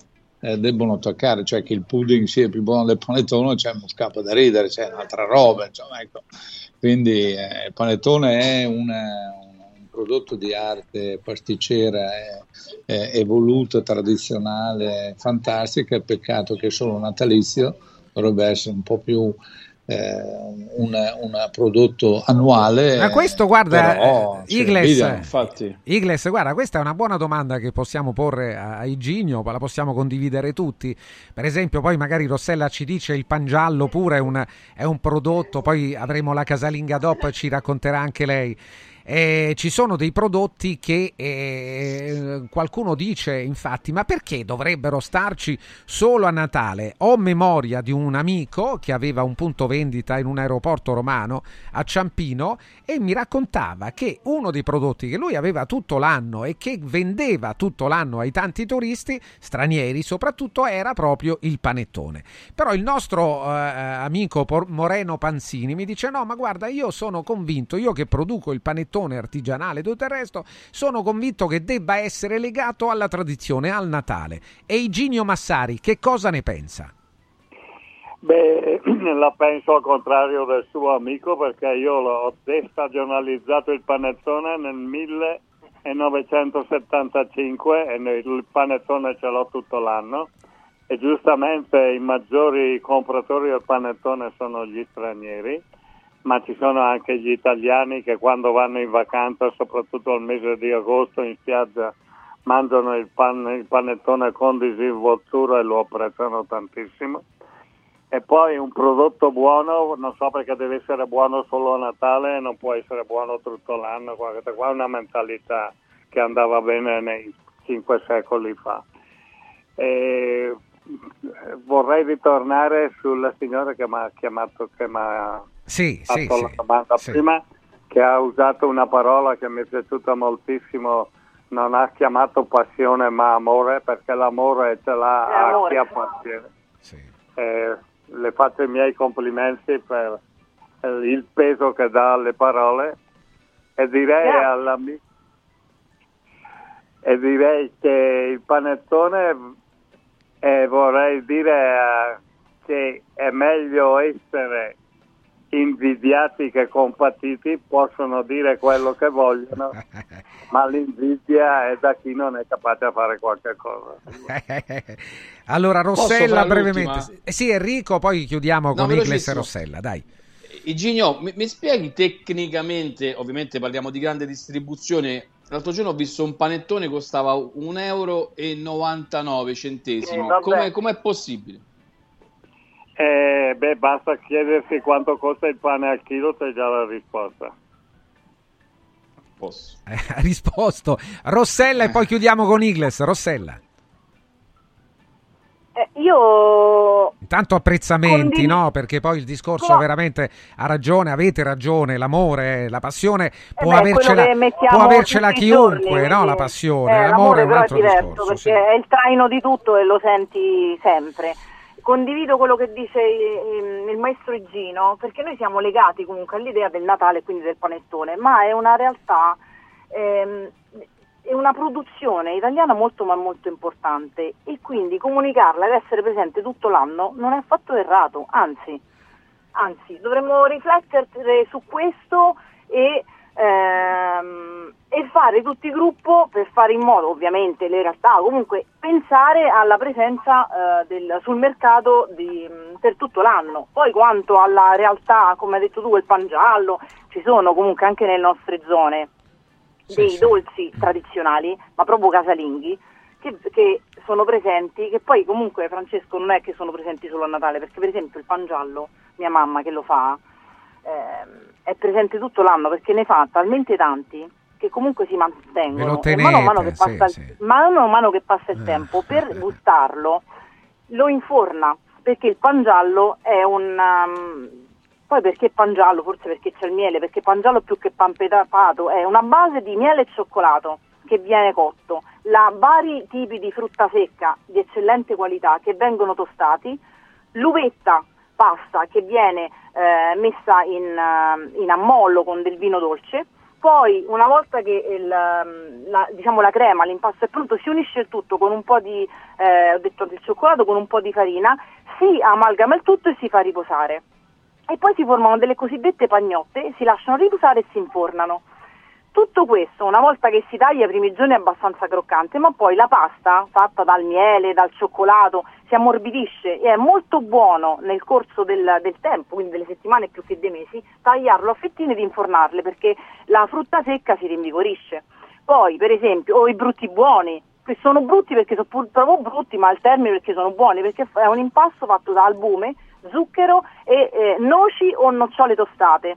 il tutto amalgamato e messo in forno. Anche questi ovviamente hanno una emivita breve, perché altrimenti si ammorbidiscono, ma sono i dolci, però per esempio i brutti buoni sono presenti tutto l'anno, perché poi ci piacciono questi dolci. Sì, ma il discorso che tengano poi, per esempio, è importante. Certo, ma è giusto che sia così. Poi per esempio noi quest'anno al ristorante nel menù del Natale lo chef abbiamo ideato un dolce che è un'unione di due dolci, perché in questo momento è molto agli utenti piace molto la zuppa inglese, però la zuppa inglese ha relativamente poco di Natale.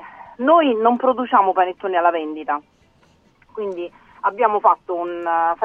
facciamo dei panettoni da lievito madre per il dolce di Natale, che è una zuppa inglese col panettone. Quindi produciamo il nostro panettone da lievito madre, poi il panettone viene piastrato e bagnato con l'alkermes, servito con crema al cioccolato, crema classica e gocce di caffè.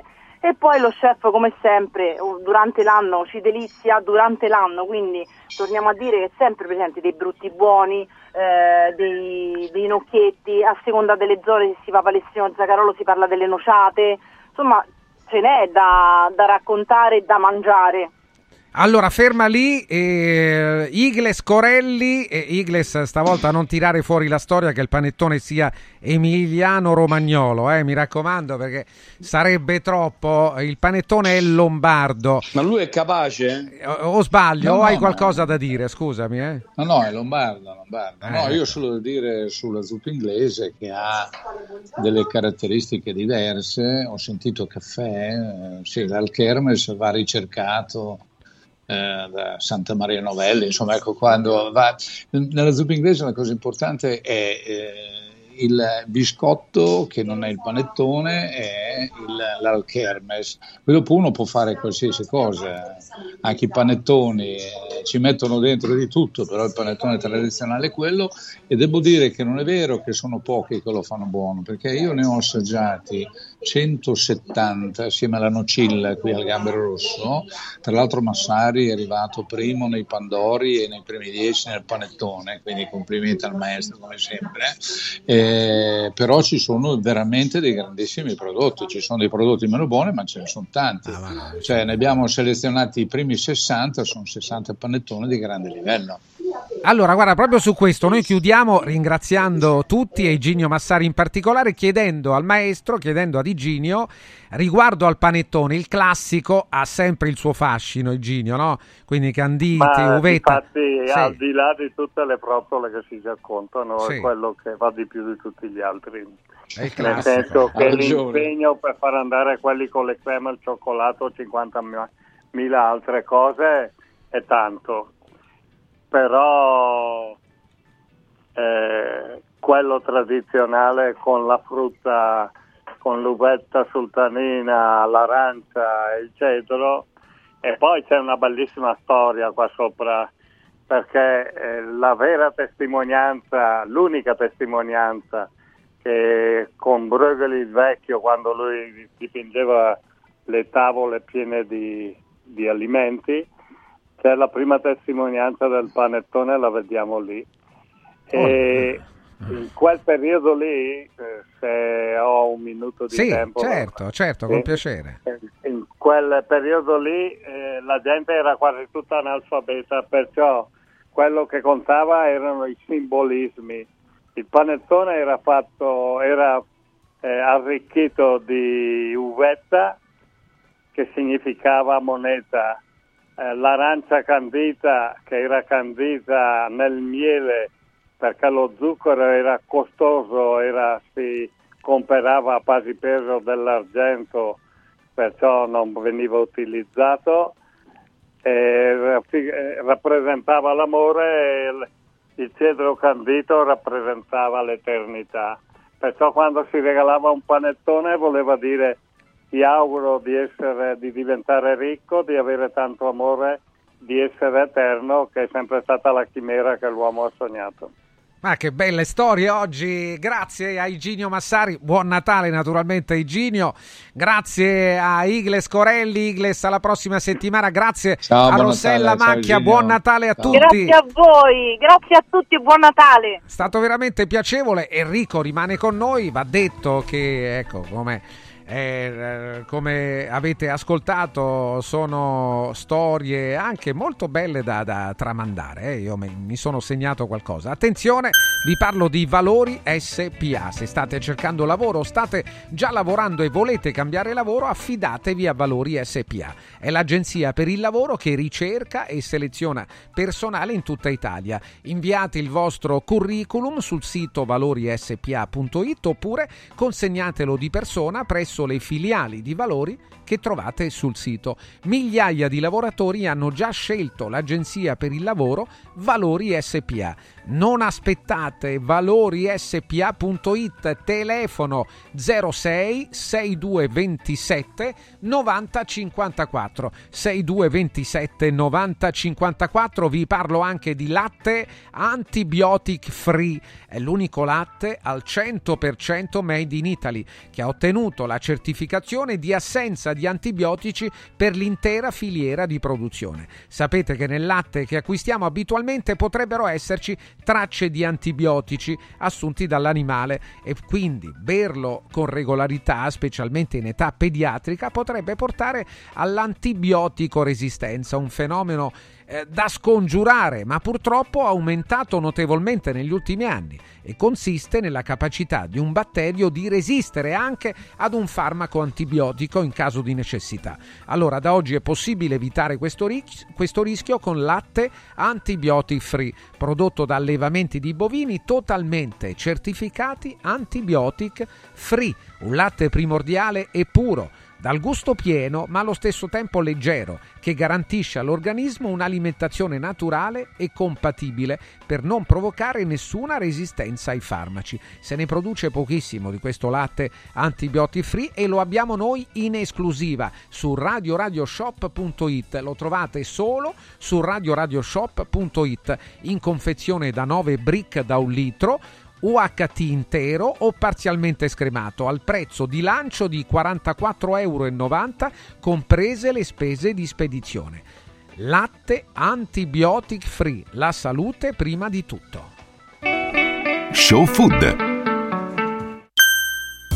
Babbo Natale, quest'anno vorrei tanto rendere speciale il Natale. Oh, oh, oh, Merry Christmas! Da Occhiali in Cantiere il Natale è già speciale con il 50% di sconto su tutti gli occhiali da vista e da sole. Affrettati, la magia degli sconti di Natale è fino al 31 dicembre. Buone feste da Occhiali in Cantiere, Capena, Colleferro, Frosinone. Venerdì 22 dicembre vediamoci nello store di Colleferro con la diretta di Radio Radio dalle 14 alle 18. Oh oh oh. Antò fa freddo, non ce la faccio più. Accendi la caldaia Vaillant. Ecco fatto, amore, l'ho accesa. Antò fa caldo. Pochi giorni fa con la Calor Plus ho installato una caldaia a condensazione della Vaillant con sole 12 rate da €95 e mi hanno anche regalato 7 anni di garanzia.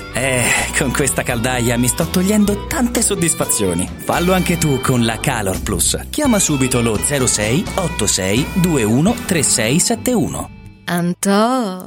16 e 17 dicembre, Xmas Weekend da Valentino, concessionaria Volkswagen. Il tuo regalo di Natale con sconti fino a €5.000 su tutta la gamma in pronta consegna e extra sconto fino a €2.000 su 1000 auto usate certificate, conti cross da €177 al mese e passaggio omaggio. 16 e 17, Xmas Weekend da Valentino, con grandi eventi e straordinarie degustazioni natalizie in via Tiburtina 1097, via Prenestina 911, via Tuscolana 1233, via Paesiello e Largo Lanciani. ValentinoAutomobili.it. 3P Ceramiche, 60 anni di qualità e bellezza, i migliori brand con sconti fino al 50% e finanziamenti a 20 mesi a tasso zero, pavimenti, rivestimenti, bagni, parquet e cucine. 3P Ceramiche, la felicità di arredare, in via della Maglianella 131 e in via Appia Nuova 1240B di fronte all'ippodromo o su 3pceramiche.it. Press Up stampa su tutto, dal piccolo al grande formato. Bigliettini da visita, cataloghi, volantini, shopper e molto altro personalizzati con il marchio della tua azienda. Vai su radioradio.pressup.it, clicca sulla vetrina di Press Up e scopri la vasta selezione di prodotti per regali natalizi unici e originali, come cover, plate, palline, tazze, personalizzati con una foto o una frase di auguri. Vai su radioradio.pressup.it, il tuo stampatore online. Sportello Legale Sanità, 12 anni di giustizia ottenuta e di giusti risarcimenti alle famiglie colpite dalla mala sanità. Come per danni provocati in banali interventi ortopedici o per danni o decessi provocati da mancata diagnosi di patologie tumorali. Sportello Legale Sanità, a disposizione di tutti gli italiani contro la mala sanità, senza alcun costo anticipato. 800 700 802, sportellolegalesanita.it. Radio Radio Viaggi, per vacanza o per lavoro, in Italia, in Europa, nel mondo. Pacchetti con soluzioni speciali per famiglia, weekend, tour, volo più hotel, viaggi di nozze. Qualunque sia la tua destinazione, Radio Radio Viaggi la realizza su misura per te. Sede a Roma, via Appia Nuova 308C, www.radioradioviaggi.it, telefono 06 70 30 48 63. Radio Radio Viaggi, pronti per partire.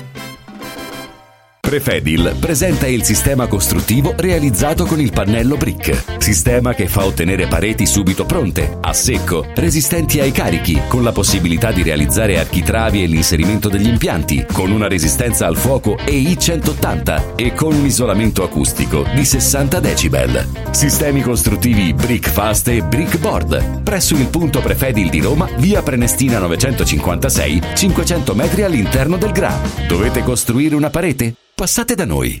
Il Natale è d'oro da Universo Oro. Se vuoi vendere il tuo oro, questo è il momento giusto. Universo Oro ti offre una quotazione straordinaria a partire da €41 al grammo. €41 al grammo netti, senza commissioni, con pagamento immediato. Ottieni il massimo. Scegli Universo Oro, dove il Natale è d'oro. 800 13 40 30. Universo-oro.it. Anche quest'anno gli appassionati del freddo hanno il loro villaggio ghiacciato, con piste di pattinaggio sul ghiaccio, musica, eventi, animazione, intrattenimento, area food and beverage, 8 fantastiche location presso Auditorium Parco della Musica, Foro Italico Santa Claus Village, Piazzere di Roma, Via delle Cave di Pietralata, Collina Fleming, Centro Commerciale Le Torri, a Cerveteri e a Latina. Visita il sito iceparkweb.it e scopri la pista più vicina a te e gli eventi in programma. Ice Park, il più grande circuito d'Italia. Show Food. Siamo qui, Enrico Camelio. Enrico, buongiorno.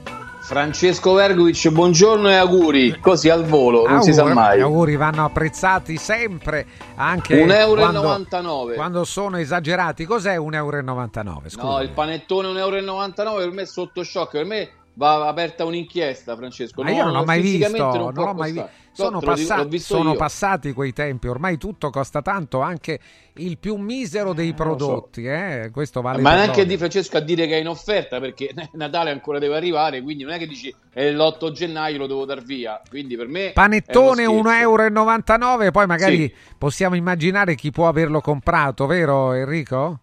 No, beh, sì, sicuramente la nostra Miss Assunta. Non credo. Allora, aspetta che vendiamo Valerio Visintin, critico gastronomico del Corriere della Sera. Valerio, buongiorno. Buongiorno, buon lunedì. Buon lunedì. Ciao Valerio. Senti, ma noi abbiamo parlato poco fa con Iginio Massari, ma anche hai qualche critica anche per lui? No, per sapere, no, perché no? E beh, sarebbe stato interessante, non saprebbe cosa dirgli, vabbè, perché insomma non è previsto al momento. Eccolo, Tony Damascelli. Tony, buongiorno. Buongiorno. Il tuo rapporto con il dolce, Tony, qual è? Io per esempio lo metto proprio in ultima fila, se proprio devo prenderlo lo prendo, ma insomma non è certo la mia prima scelta. Per Tony? Beh, considerato che una delle leggende dice che deriva dal mio nome, quindi puoi capire che... Ah sì, allora va bene. È fan del Tony. Sì, del Tony. Ah, ho capito, certo, naturalmente. E rispetto a Tony. E il tuo rapporto con il panettone qual è? Eccellente, purché sia tradizionale. Quindi tu ami il tradizionale, il classico, insomma, no? Una di avere degli amici cuochi su al nord che producono un panettone superbo, scadenza 3 settimane, un mese massimo, prezzo contenuto e quindi la qualità in questi casi ti soddisfa, ti gratifica. Assunta Di Marzio, buongiorno, la nostra casalinga DOP. Il tuo rapporto con il panettone, a parte acquistare quello da 1,90? Sì, sicuramente, già acquistato. Ma è quello che diceva poco fa Tony, tradizionale al massimo, soltanto quello io, da anni. Per me gli altri panettoni sono tutte cose che, vabbè, de gustibus, però non lo metterei neanche in vendita io, ecco, ti dico questo. Perché io vado per addirittura è come dice sì. Massimo Riccioli, no? Vai al ristorante, tutte queste paste strane e poi alla fine i piatti più venduti sono carbonara, matriciana e cacio e pepe. Lo stesso vale per il panettone, secondo me. Sì, sì. Allora andiamo da Valerio Visintin, facciamola anche noi questa piccola discussione, perché potrebbe diventare una realtà. Massari, per esempio, sarebbe favorevole e ha detto che lui li vende tutto l'anno, al panettone tutto l'anno, quindi un dolce che secondo lui è assurdo vendere soltanto adesso, solo a dicembre, ma è un ottimo dolce tradizionale, può essere venduto tutto l'anno. Tu da che parte stai, Valerio? Allora, dal punto di vista mio personale direi che sono contrario, perché è vero che uno poi lo mangia volentieri tutto l'anno, però io sono favorevole alla conservazione di certe tradizioni che rendono speciale quel momento e speciale quel dolce. Se lo mangiamo tutto l'anno diventa meno speciale, insomma. E poi c'è una considerazione invece che riguarda i pasticceri, non tutti hanno enormi laboratori come li ha senz'altro Massari, e quindi li metteremo in difficoltà i pasticceri più piccoli, perché nel periodo di Natale possono concentrarsi sul panettone, se lo devono fare tutto l'anno non possono fare nient'altro. Non avrebbero lo spazio per stivare, esatto. L'avevi già detto ed è giusto. Hai un altro dolce secondo te che potrebbe duettare con il panettone per essere un dolce tradizionale italiano, nazionale? Ma no, secondo me il panettone ormai non è neanche più raggiungibile come la pizza, o forse più della pizza. Per esempio i maggiori consumatori sono in Perù. Addirittura? Sì. Quindi è ormai un dolce che è uscito dalla nostra tradizione ed fa parte della tradizione di tutto il mondo. È un po' come la pizza, la storia è simile a quella della pizza, ma ancora più marcata di quanto sia marcata con la pizza. No, fammi stuzzicare, Valerio, non pareggiare, te lo dico prima. Queste cifre, panettoni anche a 200 euro e 150 euro, quindi passiamo da un eccesso all'altro, degli chef stellati, che spesso io un paio di volte l'ho assaggiati, sì, buoni, ma insomma, paghi il brand, che ne pensi? Ma insomma sì, paghi il brand, nella maggior parte dei casi sono delle smargiassate. Oltretutto è frequente che non li facciano loro, cioè vengono prodotti poi da piccole industrie e loro ci mettono la firma e basta. Ma questo è grave. Questo è grave. Sì, è un po' una presa in giro. Io non so quanti se li comprano, questi panettoni, mi sa nessuno quasi. Poi ci sono anche quelli buonissimi, cioè io ne ho assaggiati tantissimi, perché avevo dovuto fare un servizio con una classifica dei migliori panettoni di Milano, e per esempio quello di Cracco è un buonissimo panettone e lo fa senz'altro lui, immagino faccia lui, però nella maggior parte dei casi insomma sono un po' delle mezze, non proprio truffe, ma insomma piccoli inganni. Non ha pareggiato Tony Damascelli, sentiamo un po' Tony sui costi e delle volte così un po' forti, voglio dire costi robusti, vengono giustificati secondo te dal, perché i prodotti sono quelli, eh? Ma paghi solo, beh, i prodotti, sì, gli ingredienti. Quindi. Gli ingredienti, certo, i prodotti che vengono utilizzati, gli ingredienti che vengono utilizzati. Guarda, a parte che gli ingredienti hanno raggiunto dei costi, a proposito di pasticceria, lievitati in una maniera... Questo è vero. Dai canditi al burro, tanto per dire, alle uova. Io penso che se tu cerchi la firma e non il panettone, paghi. Se tu cerchi il panettone vai veramente come un trifolau, come uno che va alla ricerca del tartufo, del, certo, del tubero. Trovi il panettone buono, lo paghi anche, senza bisogno poi di sapere chi l'ha fatto. È chiaro che poi se sai chi è il cuoco che ha provveduto, il pasticcere che ha provveduto, meglio, ma oggi vanno di moda, al di là dell'artigianale, vanno di moda del classico, chiedo scusa, vanno di moda i senza, panettone senza. Ah, certo, panettone, sì. Senza, è vera. Panettone tu senza. Lo sai fare il panettone, Tony? Come? Lo sai fare il panettone? No, io no, mia moglie sì. Addirittura. Sì. Vabbè, panettone Damascelli. Beh, l'ha detto prima, insomma, io non credo che Assunta faccia il panettone, no? Però farà altro, no, Assunta? Non lo faccio, ma lo so fare, è molto laborioso, Francesco. Posso tornare alla domanda iniziale di Gino Massari, che diceva che il panettone lui lo fa tutto l'anno. Quando ero bambina c'erano dei piccoli rivendite di vino, mia madre mi mandava con un piccolo fiasco a comprarlo e poi mi diceva di chiedere all'oste se era buono il vino. È logico che chi produce i panettoni, chi ha una pasticceria, Francesco, cerca di farlo tutto l'anno. Adesso non riguarda il fatto di Massari, perché lui è un grande, però voglio dire, il panettone si deve fare a Natale perché c'è l'aria natalizia. Io non riuscirei a mangiare a Ferragosto un panettone, sinceramente non lo so, poi magari è tutto nella nostra testa. Però questo è il fatto, che il panettone si fa in questo periodo e basta, pure perché c'è la frutta secca, c'è i canditi, ci sono adesso c'è tutto l'anno sta cosa, però un tempo, sai, si facevano dei dolci per quello che c'era in casa, e infatti in questo momento d'inverno si facevano i dolci tutti con la frutta secca, quasi tutti, perché ce n'era in abbondanza. Perciò secondo tradizione, secondo i posti, c'è il dolce della stagione e il dolce di Natale, insomma. Sì, però voglio dire, tutto l'anno lo prenderei. Beh, sai, sono opinioni queste anche riguardo alla... qua dice, scusa Vergovic, io non l'avrei comprato a 2 euro, scrive un altro ascoltatore, ma noi che non abbiamo disponibilità, come facciamo? Pagare un panettone 15-20 euro, se vai al supermercato trovi i panettoni anche a questa cifra, uno dei più venduti e anche dei migliori tra quelli commerciali, quella cifra costa, vero Valerio? Le cifre sono quelle, intorno ai 15, Sì, quelli industriali buoni, diciamo, viaggiano su quella cifra al chilo, invece quelli artigianali, c'è stato recentemente un articolo molto interessante su Dissapore, che è una testata di settore, che ha chiesto il calcolo, il costo, insomma, vivo del panettone ad alcuni artigiani e viaggia sui 15-18 euro, quindi è ovvio che non chiaro. Si possa trovare meno di 30.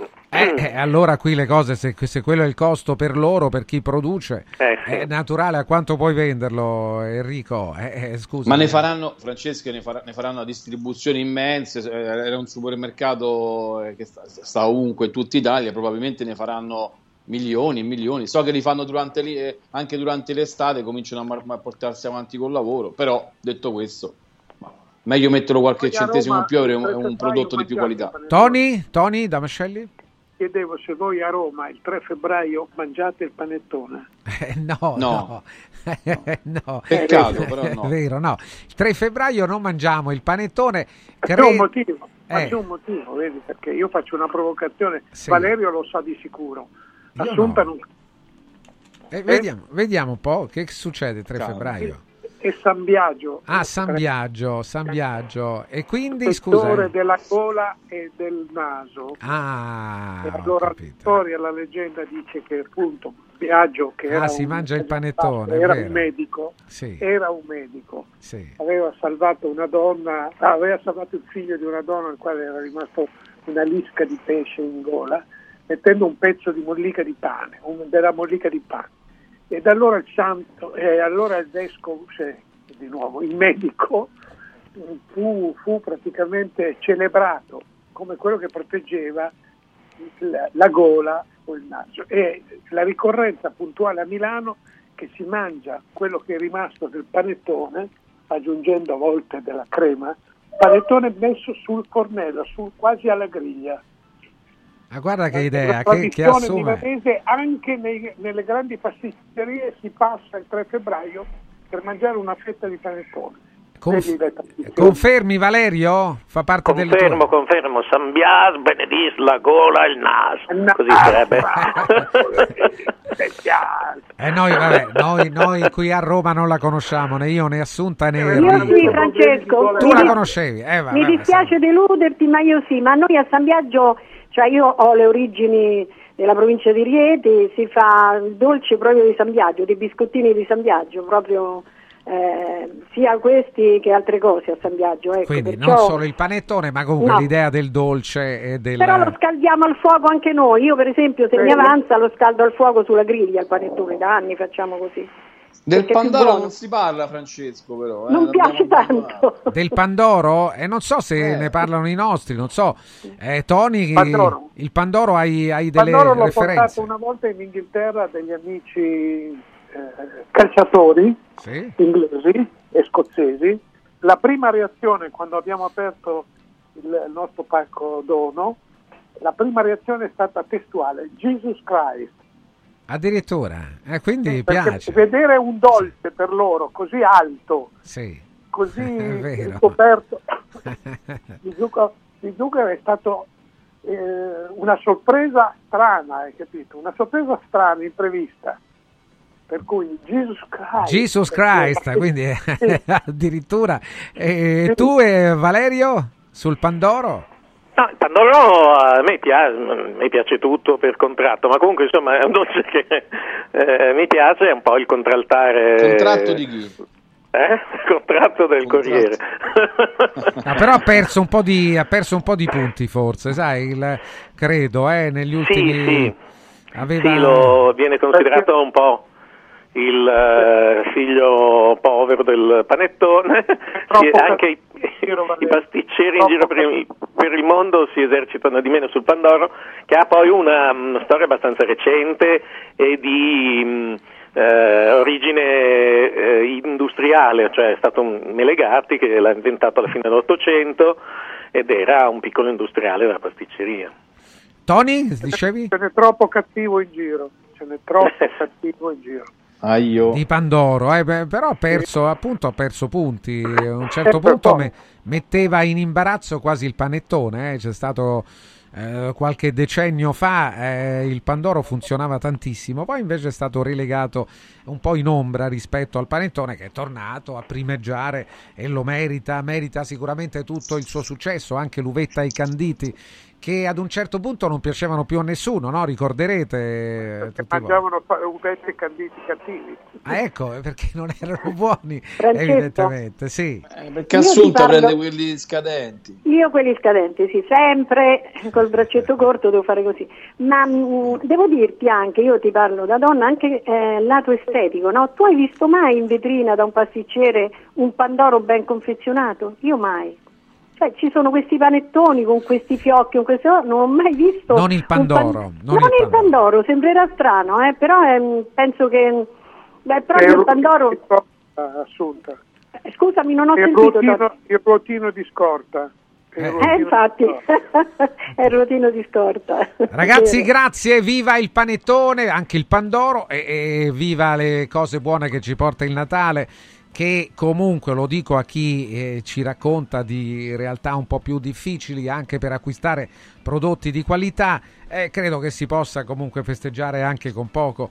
È naturale, se si ha una disponibilità maggiore meglio, ma se non si ha riusciamo comunque a sopravvivere lo stesso. Grazie Enrico, grazie Valerio, Tony, buon lavoro Francesco, Assunta, ciao a tutti, grazie. Attenzione, un paio di suggerimenti ve li diamo subito. Il primo ci porta ancora ai festeggiamenti, Natale, Capodanno, le feste natalizie in genere, e allora per festeggiare come si deve affidatevi a Pirotecnica Santo Stefano, un'azienda seria, professionale, con noi ormai da oltre 10 anni, un vasto assortimento di fuochi d'artificio a prezzi imbattibili, razzi, torce, fumogeni e tanto altro, tutti sicuri, tutti garantiti dal marchio CE.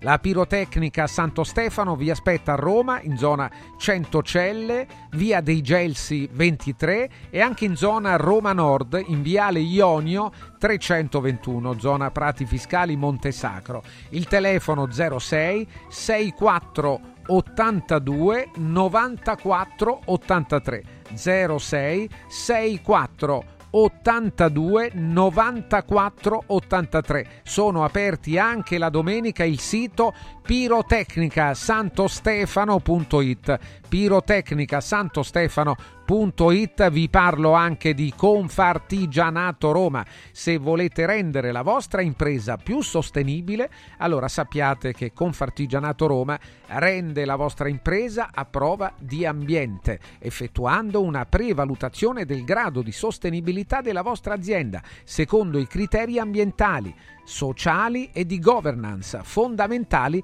per agevolazioni su prestiti e finanziamenti. Oltre a fare opera giusta di impatto sociale, però si va incontro anche alle nostre esigenze, magari per avere un prestito o un finanziamento. Sappiate che le imprese che hanno questa certificazione di sostenibilità sono molto agevolate anche di fronte alla richiesta di un prestito, anche di fronte alla richiesta di un finanziamento. Allora verificate con Confartigianato Roma i vostri parametri ESG e rendete il vostro business più sostenibile. Allora Confartigianato Roma aiuta la vostra impresa ad essere al passo con il futuro. Per avere ulteriori informazioni chiamate questo numero 06 77 20 7803, 06 77 20 7803. Avete anche un indirizzo mail dedicato proprio agli ascoltatori di Radio Radio, è radioradio@confartigianatoroma.it e il sito confartigianatoroma.it. A lunedì prossimo con Show Food. Guarda, anche qui una ravioleria dumpling bar. Ormai le trovi in tutta Italia. Entriamo, il pranzo è servito. Sono buonissimi, di qualità e pluripremiati. Eh sì, grazie al franchising 2.0 del dumpling bar anch'io ho potuto aprire la mia ravioleria. È facile, completamente gratuito. Include formazione dello chef Gianni Catani, rinnovo di menù periodico, scelta e addestramento del personale, pubblicità. Ho chiamato il numero 344 06 58 913 e il mio sogno si è realizzato. Chiama anche tu o vai su dumplingbar.it. Mauris, il numero uno del risparmio per la casa e la famiglia. Eccola qua, sono Babbo Natale. Sì, dico proprio a voi. Volete passare un Natale speciale? Venite da Mauris per tutti i vostri regali di Natale, giocattoli, profumeria, articoli per la casa e tante decorazioni ai prezzi più bassi d'Italia. Ma avete scoperto, Tanti auguri di buone feste da Martufello e Mauris, i grandi magazzini italiani del risparmio. Mauris, di più ninja. Mauris. I sistemi Prefedil consentono di costruire pareti in modo semplice, veloce, pulito, a secco, con un isolamento acustico e una resistenza al fuoco eccezionali. Non hanno bisogno di intonaco, ma soltanto di una rasatura, e i rivestimenti ceramici vanno applicati direttamente sulla parete grezza, consentono il passaggio degli impianti e accettano tutti i sistemi di fissaggio per qualsiasi carico. Dovete costruire le pareti? Passate da noi, al punto Prefedil in via Prenestina 956, a 500 metri all'interno del GRA. Riscopri l'importanza e la bellezza di un sorriso sano e splendente. I dentisti di Solo Sorrisi sono a disposizione per la salute e la bellezza della tua bocca. Tecniche avanzate, nessun dolore, tempi rapidi. Solo Sorrisi, gli specialisti del sorriso. con 5 studi a Roma, a Fiano Romano e ad Avezzano. E ritrovi il sorriso. 858 69 89. Solo sorrisi.it. Salve, sono Roberto Zaccagnini e vi aspetto nei negozi Phone Marketing con i migliori smartphone, iPhone, tablet e notebook nuovi e rigenerati ai prezzi più bassi d'Italia. Possibilità di permuta, pagamento immediato del vostro usato, rate fino a 12 mesi. Da Phone Marketing, accessori e cover personalizzate. Siamo in tutta Roma, a Velletri e a Monteporzio Catone. Fonmarketing.it per acquistare e scoprire tutti i prodotti in promozione. Per info 377 289 4183. Gross, maestri del fresco. Ovunque a Roma c'è un nostro supermercato. 180 punti vendita per offrirti ogni giorno i migliori prodotti disponibili sul mercato. Dal 5 al 14 dicembre 50 grandi marche sotto costo come Coca-Cola o Coca-Cola Zero, 2 bottiglie da 1,35 litri a solo €2,49. Supermercati Gross, maestri del fresco. Benvenuto Lipo, il nuovo straordinario integratore naturale della Sirt Life per combattere stanchezza, affaticamento, fame nervosa, sbalzi glicemici, grasso nel sangue e nervosismo. Lipo, testato scientificamente, interviene stimolando il metabolismo. Lipo è innovativo ed efficace. Scopri Lipo su radioradioshop.it e approfitta delle combinazioni Lipo più Sirt 500 Plus al prezzo speciale solo per gli ascoltatori di Radio Radio. Lipo più Sirt 500 Plus per elevare naturalmente il tuo livello di benessere. Sportello Legale Sanità. 12 anni di giustizia ottenuta e di giusti risarcimenti alle famiglie colpite dalla mala sanità. Come per infezioni nosocomiali o per danni o decessi provocati alla nascita su bambini sani. Sportello Legale Sanità a disposizione di tutti gli italiani contro la mala sanità senza alcun costo anticipato. 800 700 802. sportellolegalesanita.it. 3, 2, 1, 4. 4? Scarica l'app Club Kuwait entro il 31 gennaio. Per te 430 punti stella convertibili in €4 per i tuoi rifornimenti. Info su Kuwait.it. Kuwait, muoviti più liberamente. Natale in mostra presso il Wow Sat Shopping Center di Fiumicino, Roma. L'Egitto in mostra, da Tutankhamon a Cleopatra. Info su italmostre.com. Mamma, io mi annoio! E allora preparati, ti porto all'Uneur Park. Dentro la città, fuori dal mondo. C'è un posto meraviglioso a Roma, aperto tutto l'anno. Un giardino magico dove divertirsi tra giostre, spettacoli e fantastiche feste. E a dicembre l'ingresso è gratuito, con il villaggio di Natale, la pista di pattinaggio, la casa di Babbo Natale, animazione e spettacoli a tema. Mamma! Io sono già in macchina! Info e biglietti su luneurpark.it. Segui Un Giorno Speciale sull'app di Radio Radio.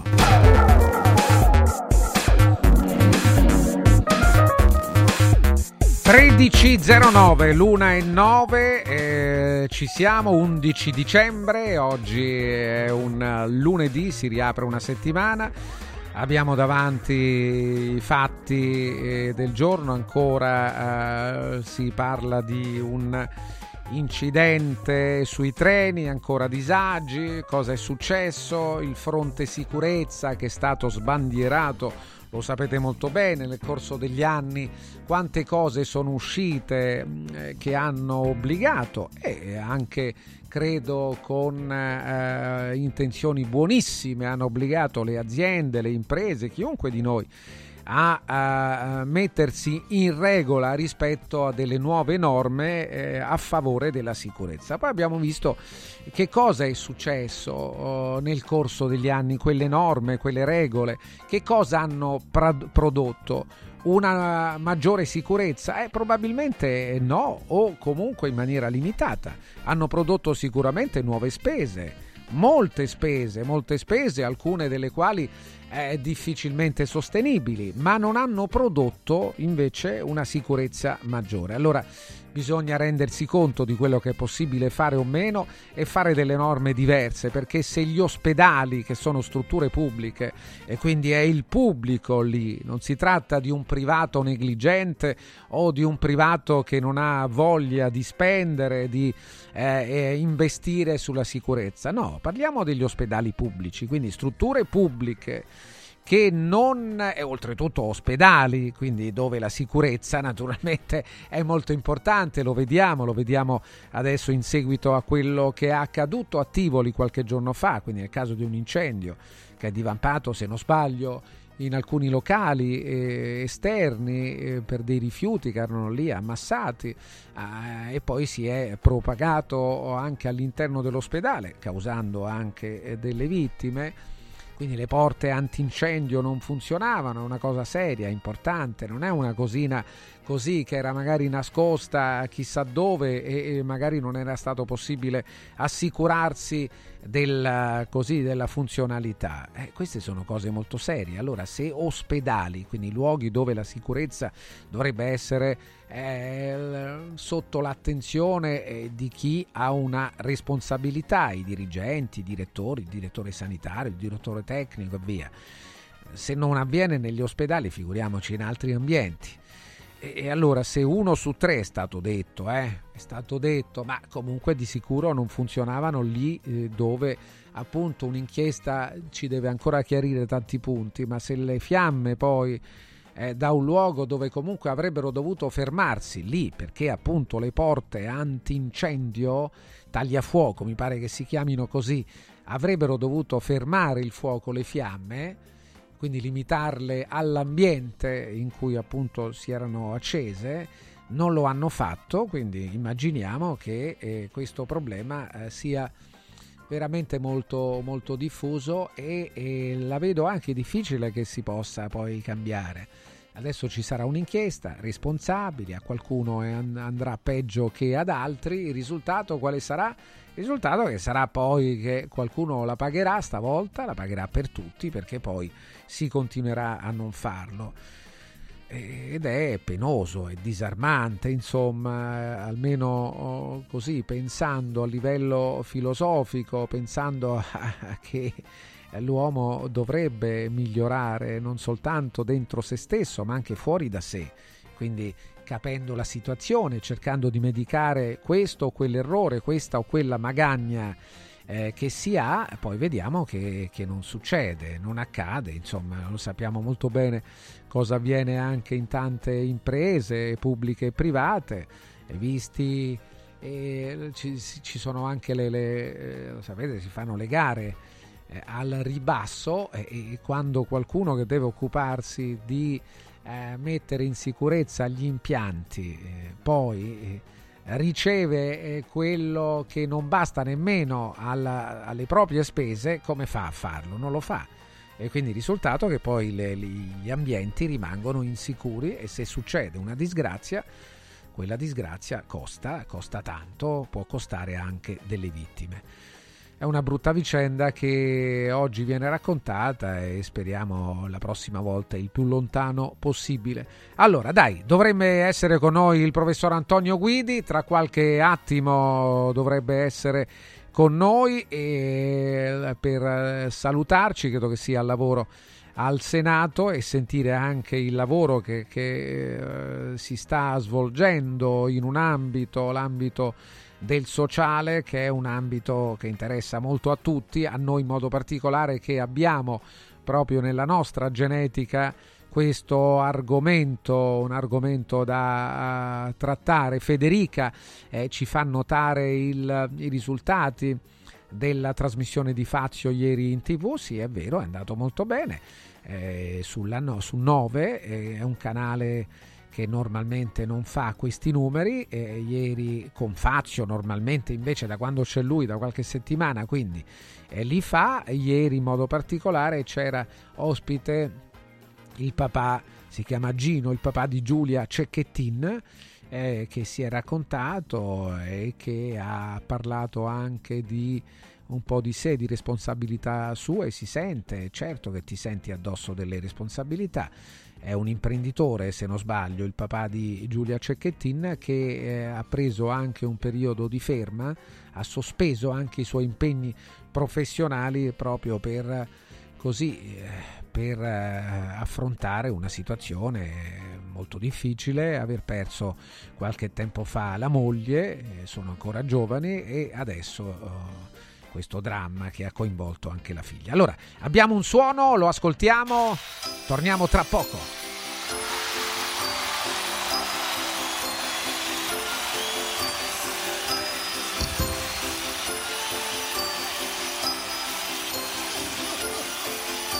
You better watch out, you better not cry, you better not pout, I'm telling you why.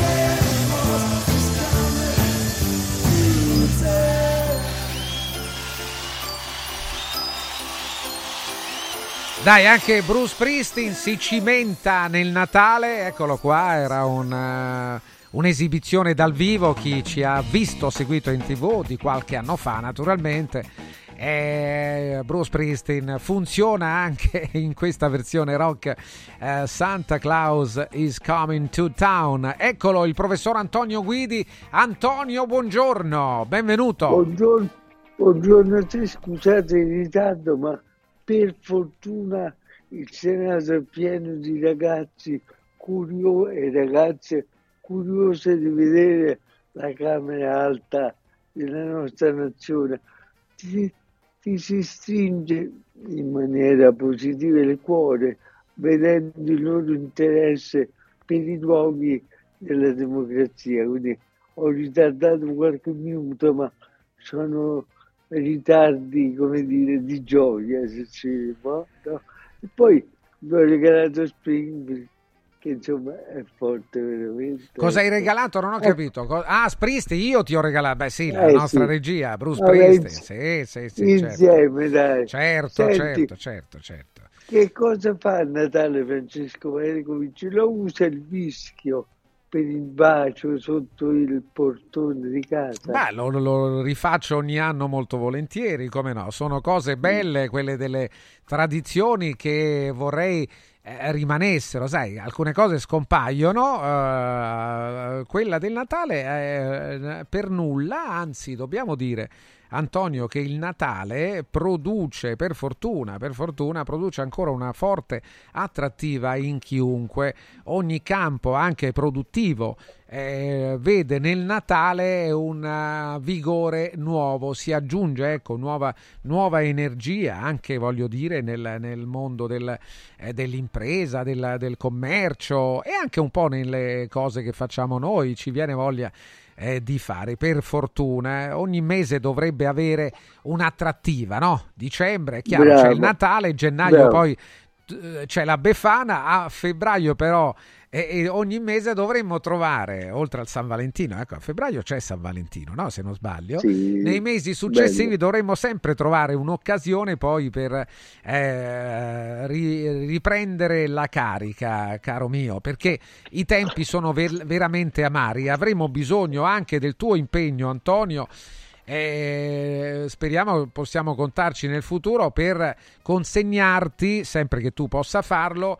alcune richieste dei nostri ascoltatori che hanno problema a farsi sentire, a far sentire la loro voce presso le istituzioni, le ASL, oppure magari il palazzo, il Parlamento, il governo, le regioni, i comuni. Insomma, sai che c'è tanto bisogno di attenzione e noi storicamente abbiamo provato nel nostro piccolo a prestare attenzione e a dare una mano dove è possibile. Il tuo aiuto sarebbe importante.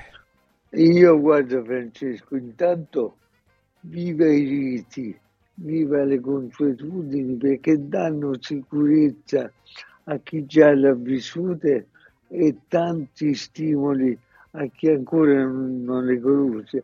Stamattina, venendo da voi in qualche modo, ho sentito Maria Giovanna che mi diceva: sono arrivati i panettoni di Iginio Massari, mentre Massari era in onda da te. Sì, ti ho pensato, ti assicuro che ti ho pensato stamattina parlando con Massari. Sì. Ecco, non è tanto il maestro dei maestri, questo è un privilegio di amicizia e non di altri motivi, perché ci conosciamo da anni, molto prima del Senato o qualunque altra cosa. Ma il panettone, che dovrebbe essere usato un po' tutto l'anno, le dolcezze, potersi permettere, in questo bisogna fare ancora molto. Non dico gli straordinari panettoni di Gino, ma il panettone, la dolcezza, la ricerca. Io mi ricordo che in un periodo brutto della mia vita, post-guerra, non c'erano soldi per nessuno. Io avevo ancora una diagnosi di gravissima disabilità. Nonna e mamma credevano, perché così gli era stato detto, anche mentale. Quella mi pare che in parte è stata superata. Beh, per la dolcezza del periodo post-guerra, pane, burro e zucchero. L'importante è credere che la dolcezza, anche quella delle parole, vinca su tutto il resto. In questi giorni io ho vissuto due cose con molta problematicità. Intanto, e lo pongo come quesito, un papà che ha vissuto, credo, uno dei dolori più immensi della vita di una persona, è andato da Fazio. Ora, a parte che ha sbagliato persona, perché io il filantropo Fazio lo vedo poco positivo, ma mi chiedo, ripeto, con immenso rispetto per il suo dolore, ma è il caso di spettacolarizzare il proprio dolore? Non era il caso di fare una pausa, anche per dare a chi non ha il coraggio di sopportare piccoli grandi dolori, di non sentirsi out? E vabbè, beh, la televisione però dobbiamo dire, Antonio, che non è adesso il caso di Fazio, non è l'unico caso. La televisione lo fa spesso, no? Diciamo spettacolarizzare il dolore è, diciamo, ormai un elemento che viene fatto continuamente, anche purtroppo nei telegiornali nazionali. Quando tu vedi alcuni TG nazionali, ribadisco, ma anche della RAI, RAI, Mediaset, nazionali, che sono riempiti di piccoli fatti di cronaca nera su un TG nazionale, allora capisci che qui non c'è più riparo, altro che un talk show.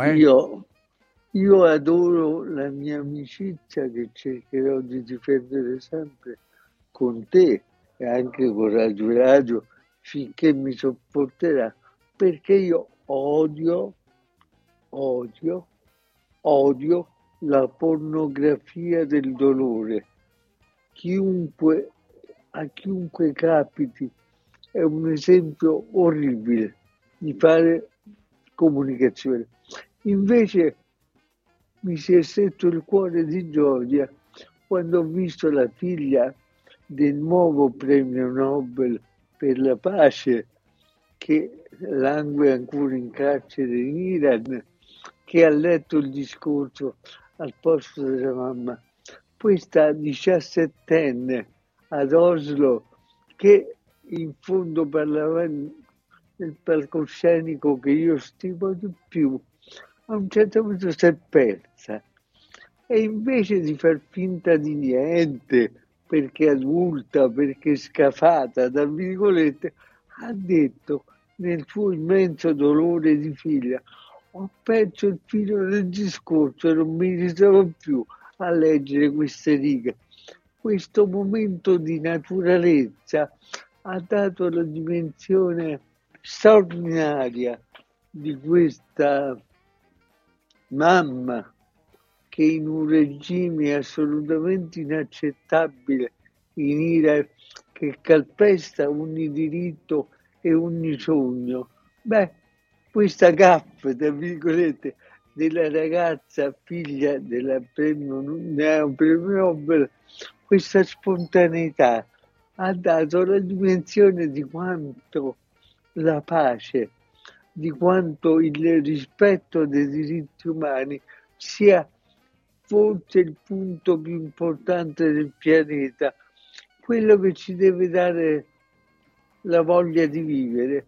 Senza diritti, senza libertà non si vive, si sopravvive. Io nel mio piccolo ho sempre detto, lottando per questi diritti, magari in maniera piccola, assolutamente insignificante, che la democrazia è come l'aria, non la vedi, ma se ti manca muori soffocato. Ecco, questa ragazza con la sua gaffa è stata così spontanea da farci piangere per un momento di gioia e soprattutto di speranza che anche nell'Iran torni una forma di democrazia. Parliamo tanto di guerra, ma la guerra quotidiana di milioni di persone che soffrono per la negazione totale dei diritti, soprattutto le donne, è qualcosa di inaccettabile ogni giorno. Questo volevo dire, e abbraccio questa ragazza bella che in qualche modo, reagendo ai dolori della madre, è come la leggenda vera dell'ultimo dei giusti, scritto da Schwarzbart: quando morirà l'ultimo giusto, la terra piglierà fuoco e ci ucciderà tutti. Ecco, questa ragazza è sicuramente una giusta e vale moltissimo, e ci dà la voglia di respirare a pieni polmoni e anche di reagire.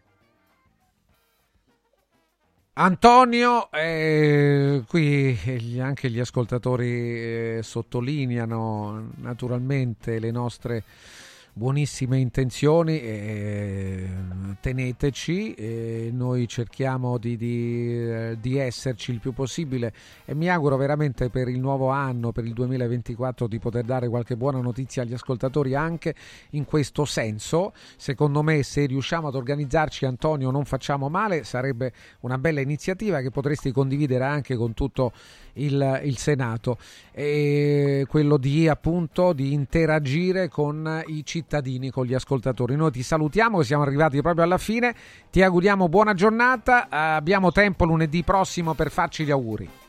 Buona giornata, il mio augurio è questo su di me, di parlare di meno di me e far parlare la gente che ha problemi, cercando di ridurli, perché alla fine dietro l'angolo, come diceva qualcuno, ci può essere anche qualcosa di bello che noi dobbiamo riuscire a trovare. Ciao. Grazie Antonio, grazie al professor Antonio Guidi. Ciao Antonio, grazie a te. Eccolo Simone Canali, entriamo nel mondo di Mani Pulite. Simone, buongiorno. Sì, ciao Francesco, buongiorno, un saluto a tutti gli ascoltatori, al team di Radio Radio. Mani Pulite, Mani Pulite. Beh, allora raccontiamo l'azienda e i servizi dell'azienda Mani Pulite. Perfetto, Mani Pulite è un'impresa di pulizie che nasce 17 anni fa. Sì. Anzi, grazie a Radio Radio siamo cresciuti, siamo diventati un'impresa multiservizi. Ci occupiamo di pulizia a 360 gradi. Comprendendo numerosi servizi come le pulizie ordinarie, le pulizie post e ristrutturazioni, i trattamenti dei pavimenti, sia marmo, cotto e parquet, il linoleum e tutto, PVC, trattamenti particolari.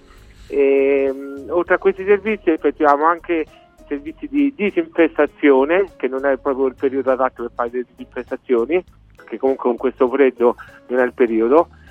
Però facciamo anche delle deratizzazioni ecologiche, che comunque è un servizio che occupiamo in tutto l'anno, perché specialmente a Roma, dove siamo noi, c'è questa problematica molto grave della presenza dei topi e dei ratti. E oltre a questo facciamo anche le sanificazioni ad ozono, a perossido di idrogeno, tutto per i nostri clienti e per gli ascoltatori di Radio Radio. Facciamo anche delle offerte particolari. Pulizie Mani Pulite.com, puliziemanipulite.com, questo è il sito. Vi do il numero verde 800 59 26 36.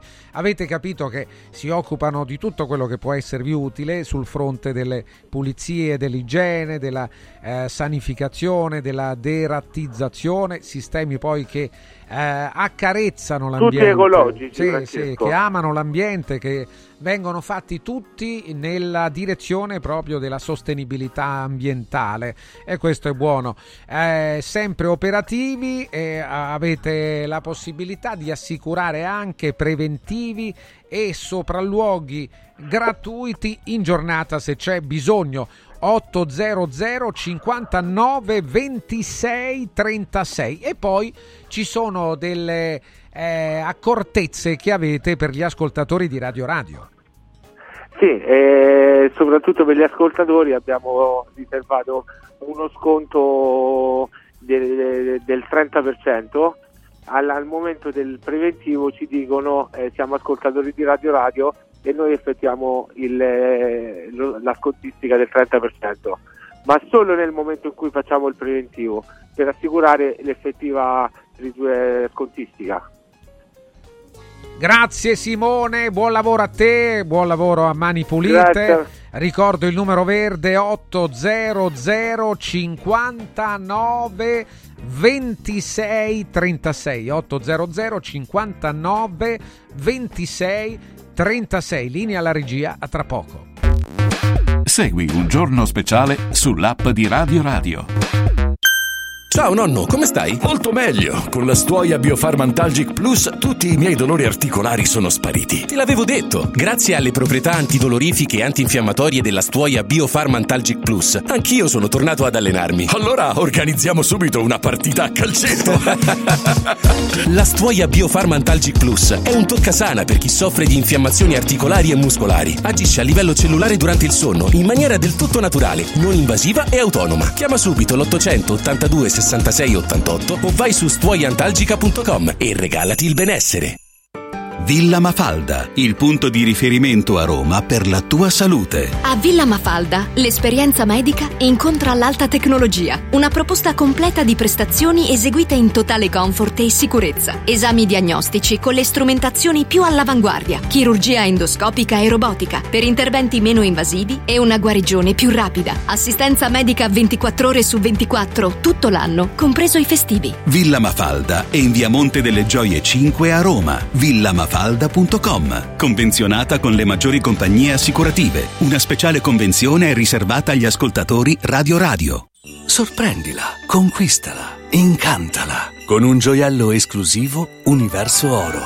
Diamanti e pietre preziose, orologi di lusso, argenti, bigiotteria firmata. A Natale affidati a Universo Oro. Numero verde 813 40 30.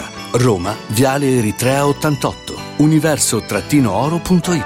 Emozioni che durano per sempre.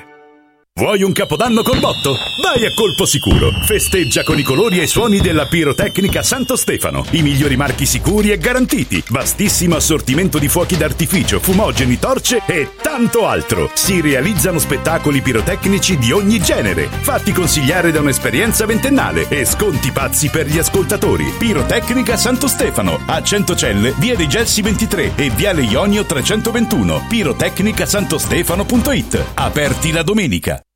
Hai l'assicurazione in scadenza? Chiama Mondopolizza. I migliori prodotti assicurativi al prezzo più basso del mercato grazie agli accordi con le primarie compagnie assicurative. Assicurazioni RCA, casa, infortuni. Per professionisti, soluzioni eccezionali su misura per te. Per ricevere un preventivo chiamalo 06 55 76 903 o direttamente sul sito mondopolizza.it. Mondopolizza, la migliore consulenza assicurativa.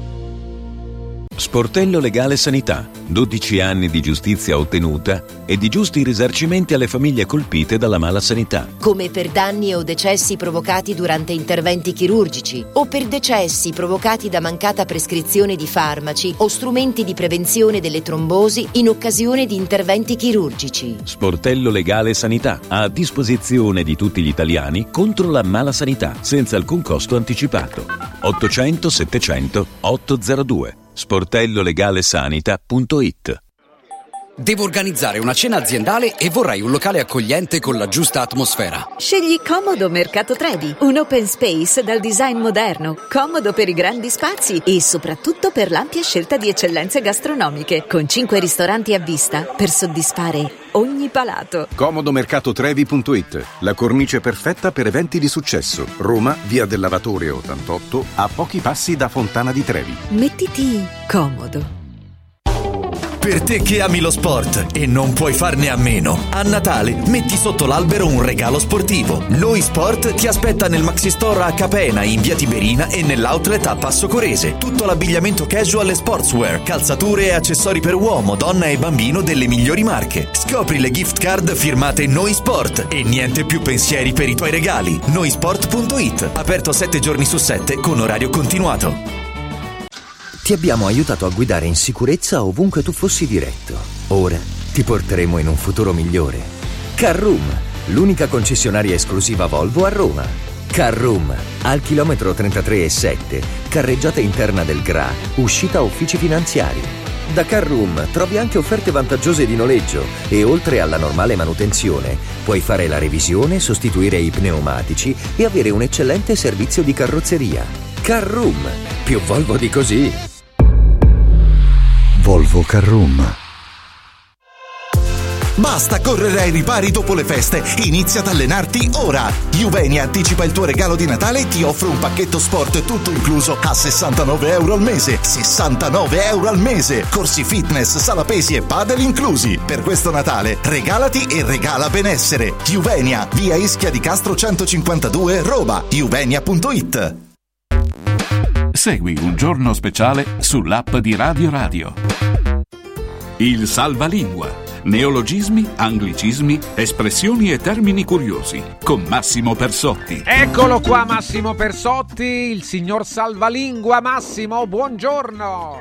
Oh, buongiorno Francesco caro, buongiorno a tutti coloro che ci ascoltano. Siamo alla fine dell'anno, Francesco? Sì, ormai siamo alla fine dell'anno. Me ne sono accorto, amico mio. Sì. È una tradizione ormai che di questi tempi i principali dizionari della lingua inglese annuncino le loro parole dell'anno. Sì, certo. Ad esempio, un paio di esempi al volo. Il dizionario Oxford ha scelto Ritz, che noi potremmo tradurre con stile, fascino, carisma, molto usato sui social media, mentre il Collins, altro celebre dizionario, ha scelto l'acronimo AI, che sta per intelligenza artificiale, che in questi ultimi mesi ha quadruplicato il suo utilizzo. Anche il Dipartimento di Linguistica dell'Università di Scienze Applicate di Zurigo ha proclamato le sue parole dell'anno, ma rispetto ai dizionari inglesi ha un po' di particolarità. Innanzitutto è multilingue, perché riguarda le 4 lingue nazionali, cioè il tedesco, il francese, l'italiano e il romancio, che evidentemente esprimono sensibilità diverse, ed è poi il risultato di un percorso molto particolare che abbiamo il piacere di scoprire grazie al nostro ospite di oggi, che è Angelo Ciampi, linguista di questo dipartimento e coordinatore della giuria della parola dell'anno in lingua italiana. Buongiorno professor Ciampi. Un saluto a lei e ai radioascoltatori e alle radioascoltatrici. Buongiorno. Professore, è diventato, lo dicevamo, quasi un rito questa selezione delle parole dell'anno, vocaboli, espressioni che fotografano i 12 mesi appena trascorsi. È esagerato dire che rappresenta comunque una sorta di mappa della nostra memoria collettiva, magari utile quando le rileggeremo tra qualche tempo? Ha totalmente ragione, sì. Diciamo che potrebbe essere semplicemente un gioco, sì. Potrebbe essere anche, si potrebbe pensare a un vezzo di linguisti, a un divertimento di esperti della lingua, ma in realtà esprime, diciamo, un significato un po' più profondo, perché è il risultato, la parola dell'anno, in fondo di analisi, di discussione sull'evoluzione di una lingua. Certo, che è anche l'evoluzione della nostra società, del nostro costume, della nostra cultura, professore. Esattamente, la lingua esprime proprio una sensibilità culturale e sociale. Già Tullio De Mauro, nel suo Guida all'uso delle parole, affermava proprio questo, no? Che nel mondo ci sono circa 6.000-7.000 lingue e che ogni lingua, diciamo così, tramite le parole esprime un modo di pensare e di agire. Le parole svizzere in lingua italiana, quelle di queste ci occuperemo oggi, del 2023 sono 3 ed è il frutto di un lungo processo partito da una grande banca di dati testuali multilingue che, se non sbaglio, quest'anno contiene quasi 977 milioni di parole ricavate da 1.700.000 testi. Professore, da qui si è partiti e poi che cosa è successo? Ce lo spieghi, perché è molto interessante, perché è un mix di procedura scientifica, coinvolgimento cittadini, analisi di esperti, giornalisti e quant'altro. Sì, esatto. Cioè, a differenza di altri paesi come la Gran Bretagna, gli Stati Uniti, la Francia, l'Olanda, in Svizzera la scelta della parola dell'anno poggia su 3 basi. La prima è di carattere scientifico, vale a dire che si analizza praticamente il corpus, che è una enorme selezione, un'enorme banca dati di testi scritti in formato elettronico. Quindi il primo processo è proprio di carattere scientifico. Il corpus seleziona tutti i testi nelle varie lingue nazionali, come lei ha citato, francese, tedesco, italiano e romancio, prodotti da cioè pubblicati su quotidiani, riviste, settimanali, comunicati stampa, post di blog di personaggi dell'economia, della politica, della scienza, e individua, diciamo così, le parole che sono state maggiormente utilizzate nel corso dell'anno, e poi successivamente i linguisti analizzano anche i contesti in cui queste parole poi successivamente vengono usate. Di tutte le parole individuate dal corpus, che da noi in Svizzera è il più grande, quello presso il nostro dipartimento è il più grande presente qui in Svizzera, vengono selezionate nelle rispettive lingue 20 parole. E questo è il primo pilastro, possiamo dire, la prima base. Il seconda base è sono proposte da parte del pubblico delle reti radiofoniche nazionali, poiché il nostro Dipartimento di Linguistica Applicata ha siglato un accordo di collaborazione con la Radio Nazionale Svizzera nelle rispettive sempre lingue nazionali, un po' come dire con la RAI, ecco, in un certo senso. Con Radio RAI, certo. E vi sono diversi programmi, diciamo un paio di settimane prima della scelta delle parole dell'anno, programmi radiofonici, no? Che invitano i radioascoltatori, le radioascoltatrici a formulare, a proporre le loro parole dell'anno. E la fase finale, professore? Scusi? E la fase finale, professore? Ecco, la fase finale poi è una riunione, è l'incontro, la riunione di una giuria composta da linguisti, giornalisti, scrittori, autori e anche studenti, uno studente, una studentessa presso il nostro dipartimento, che contemporaneamente per 2 ore discutono le 20 parole selezionate dal corpus e le proposte del pubblico, e in più portano anche questi membri della giuria le loro proposte, e in 2 ore si discutono e si individuano le 3 parole dell'anno. E allora, professore, sveliamo le 3 parole dell'anno della Svizzera in lingua italiana, perché sono parole che in fondo ci riguardano molto da vicino, sia perché appunto lingua italiana, ma anche perché c'è una sensibilità, un'affinità sia geografica che culturale, sociale, oltre che appunto linguistica, per cui sono 3 parole che forse possiamo sentire molto vicine e molto interessanti. Terzo posto per... Ah, ecco, pensavo il terzo posto. Facciamo una sorta di podio al contrario. Sì, io mi ero preparato. Sì. Al terzo posto abbiamo scelto Eco Ansia per alcune ragioni. Innanzitutto perché è un neologismo, è comparso per la prima volta nella lingua italiana nel 2022 ed è una parola che, come posso dire, esprime la preoccupazione, soprattutto da parte dei giovani, nei confronti dei cambiamenti climatici, sì. Ma gli effetti di quest'ansia hanno anche delle ripercussioni non solo sulla salute fisica, ma anche sulla salute mentale e anche su la responsabilizzazione da parte di ciascuno di noi nei confronti appunto di questi cambiamenti. Cioè, in pratica ci si pone la domanda: ma io sono anche responsabile di ciò che sta succedendo a livello climatico? E questa quindi è la ragione per cui abbiamo individuato proprio Ecoansia. Al secondo posto abbiamo Tunnel, professore. È un po' particolare questa scelta.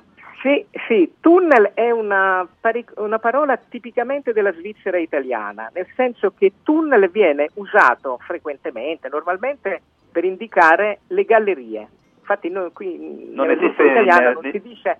Esatto. Scusi? No, non esiste nella Svizzera italiana un equivalente di gallerie, esiste il tunnel e basta. Mentre noi usiamo anche galleria.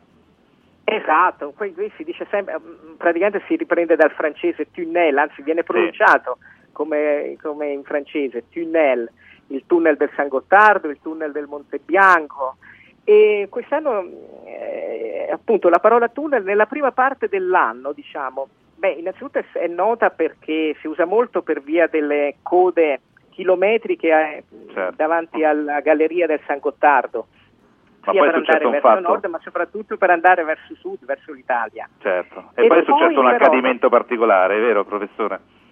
Sì, sì, il 10 agosto di quest'anno c'è stato un incidente piuttosto grosso, insomma, che ha prodotto gravi danni all'interno del tunnel ferroviario di base del San Gottardo, che praticamente ha costretto alla chiusura per un bel po' di mesi questa galleria, con problemi sia per i viaggiatori che si spostano lungo l'asse sud-nord e nord-sud, e sia anche per le merci che fino al 10 transitavano all'interno della galleria del San Gottardo. Però tunnel è tornato prepotentemente di moda in questa seconda parte dell'anno, professore, per cui lo ha esatto. fatto balzare al secondo posto.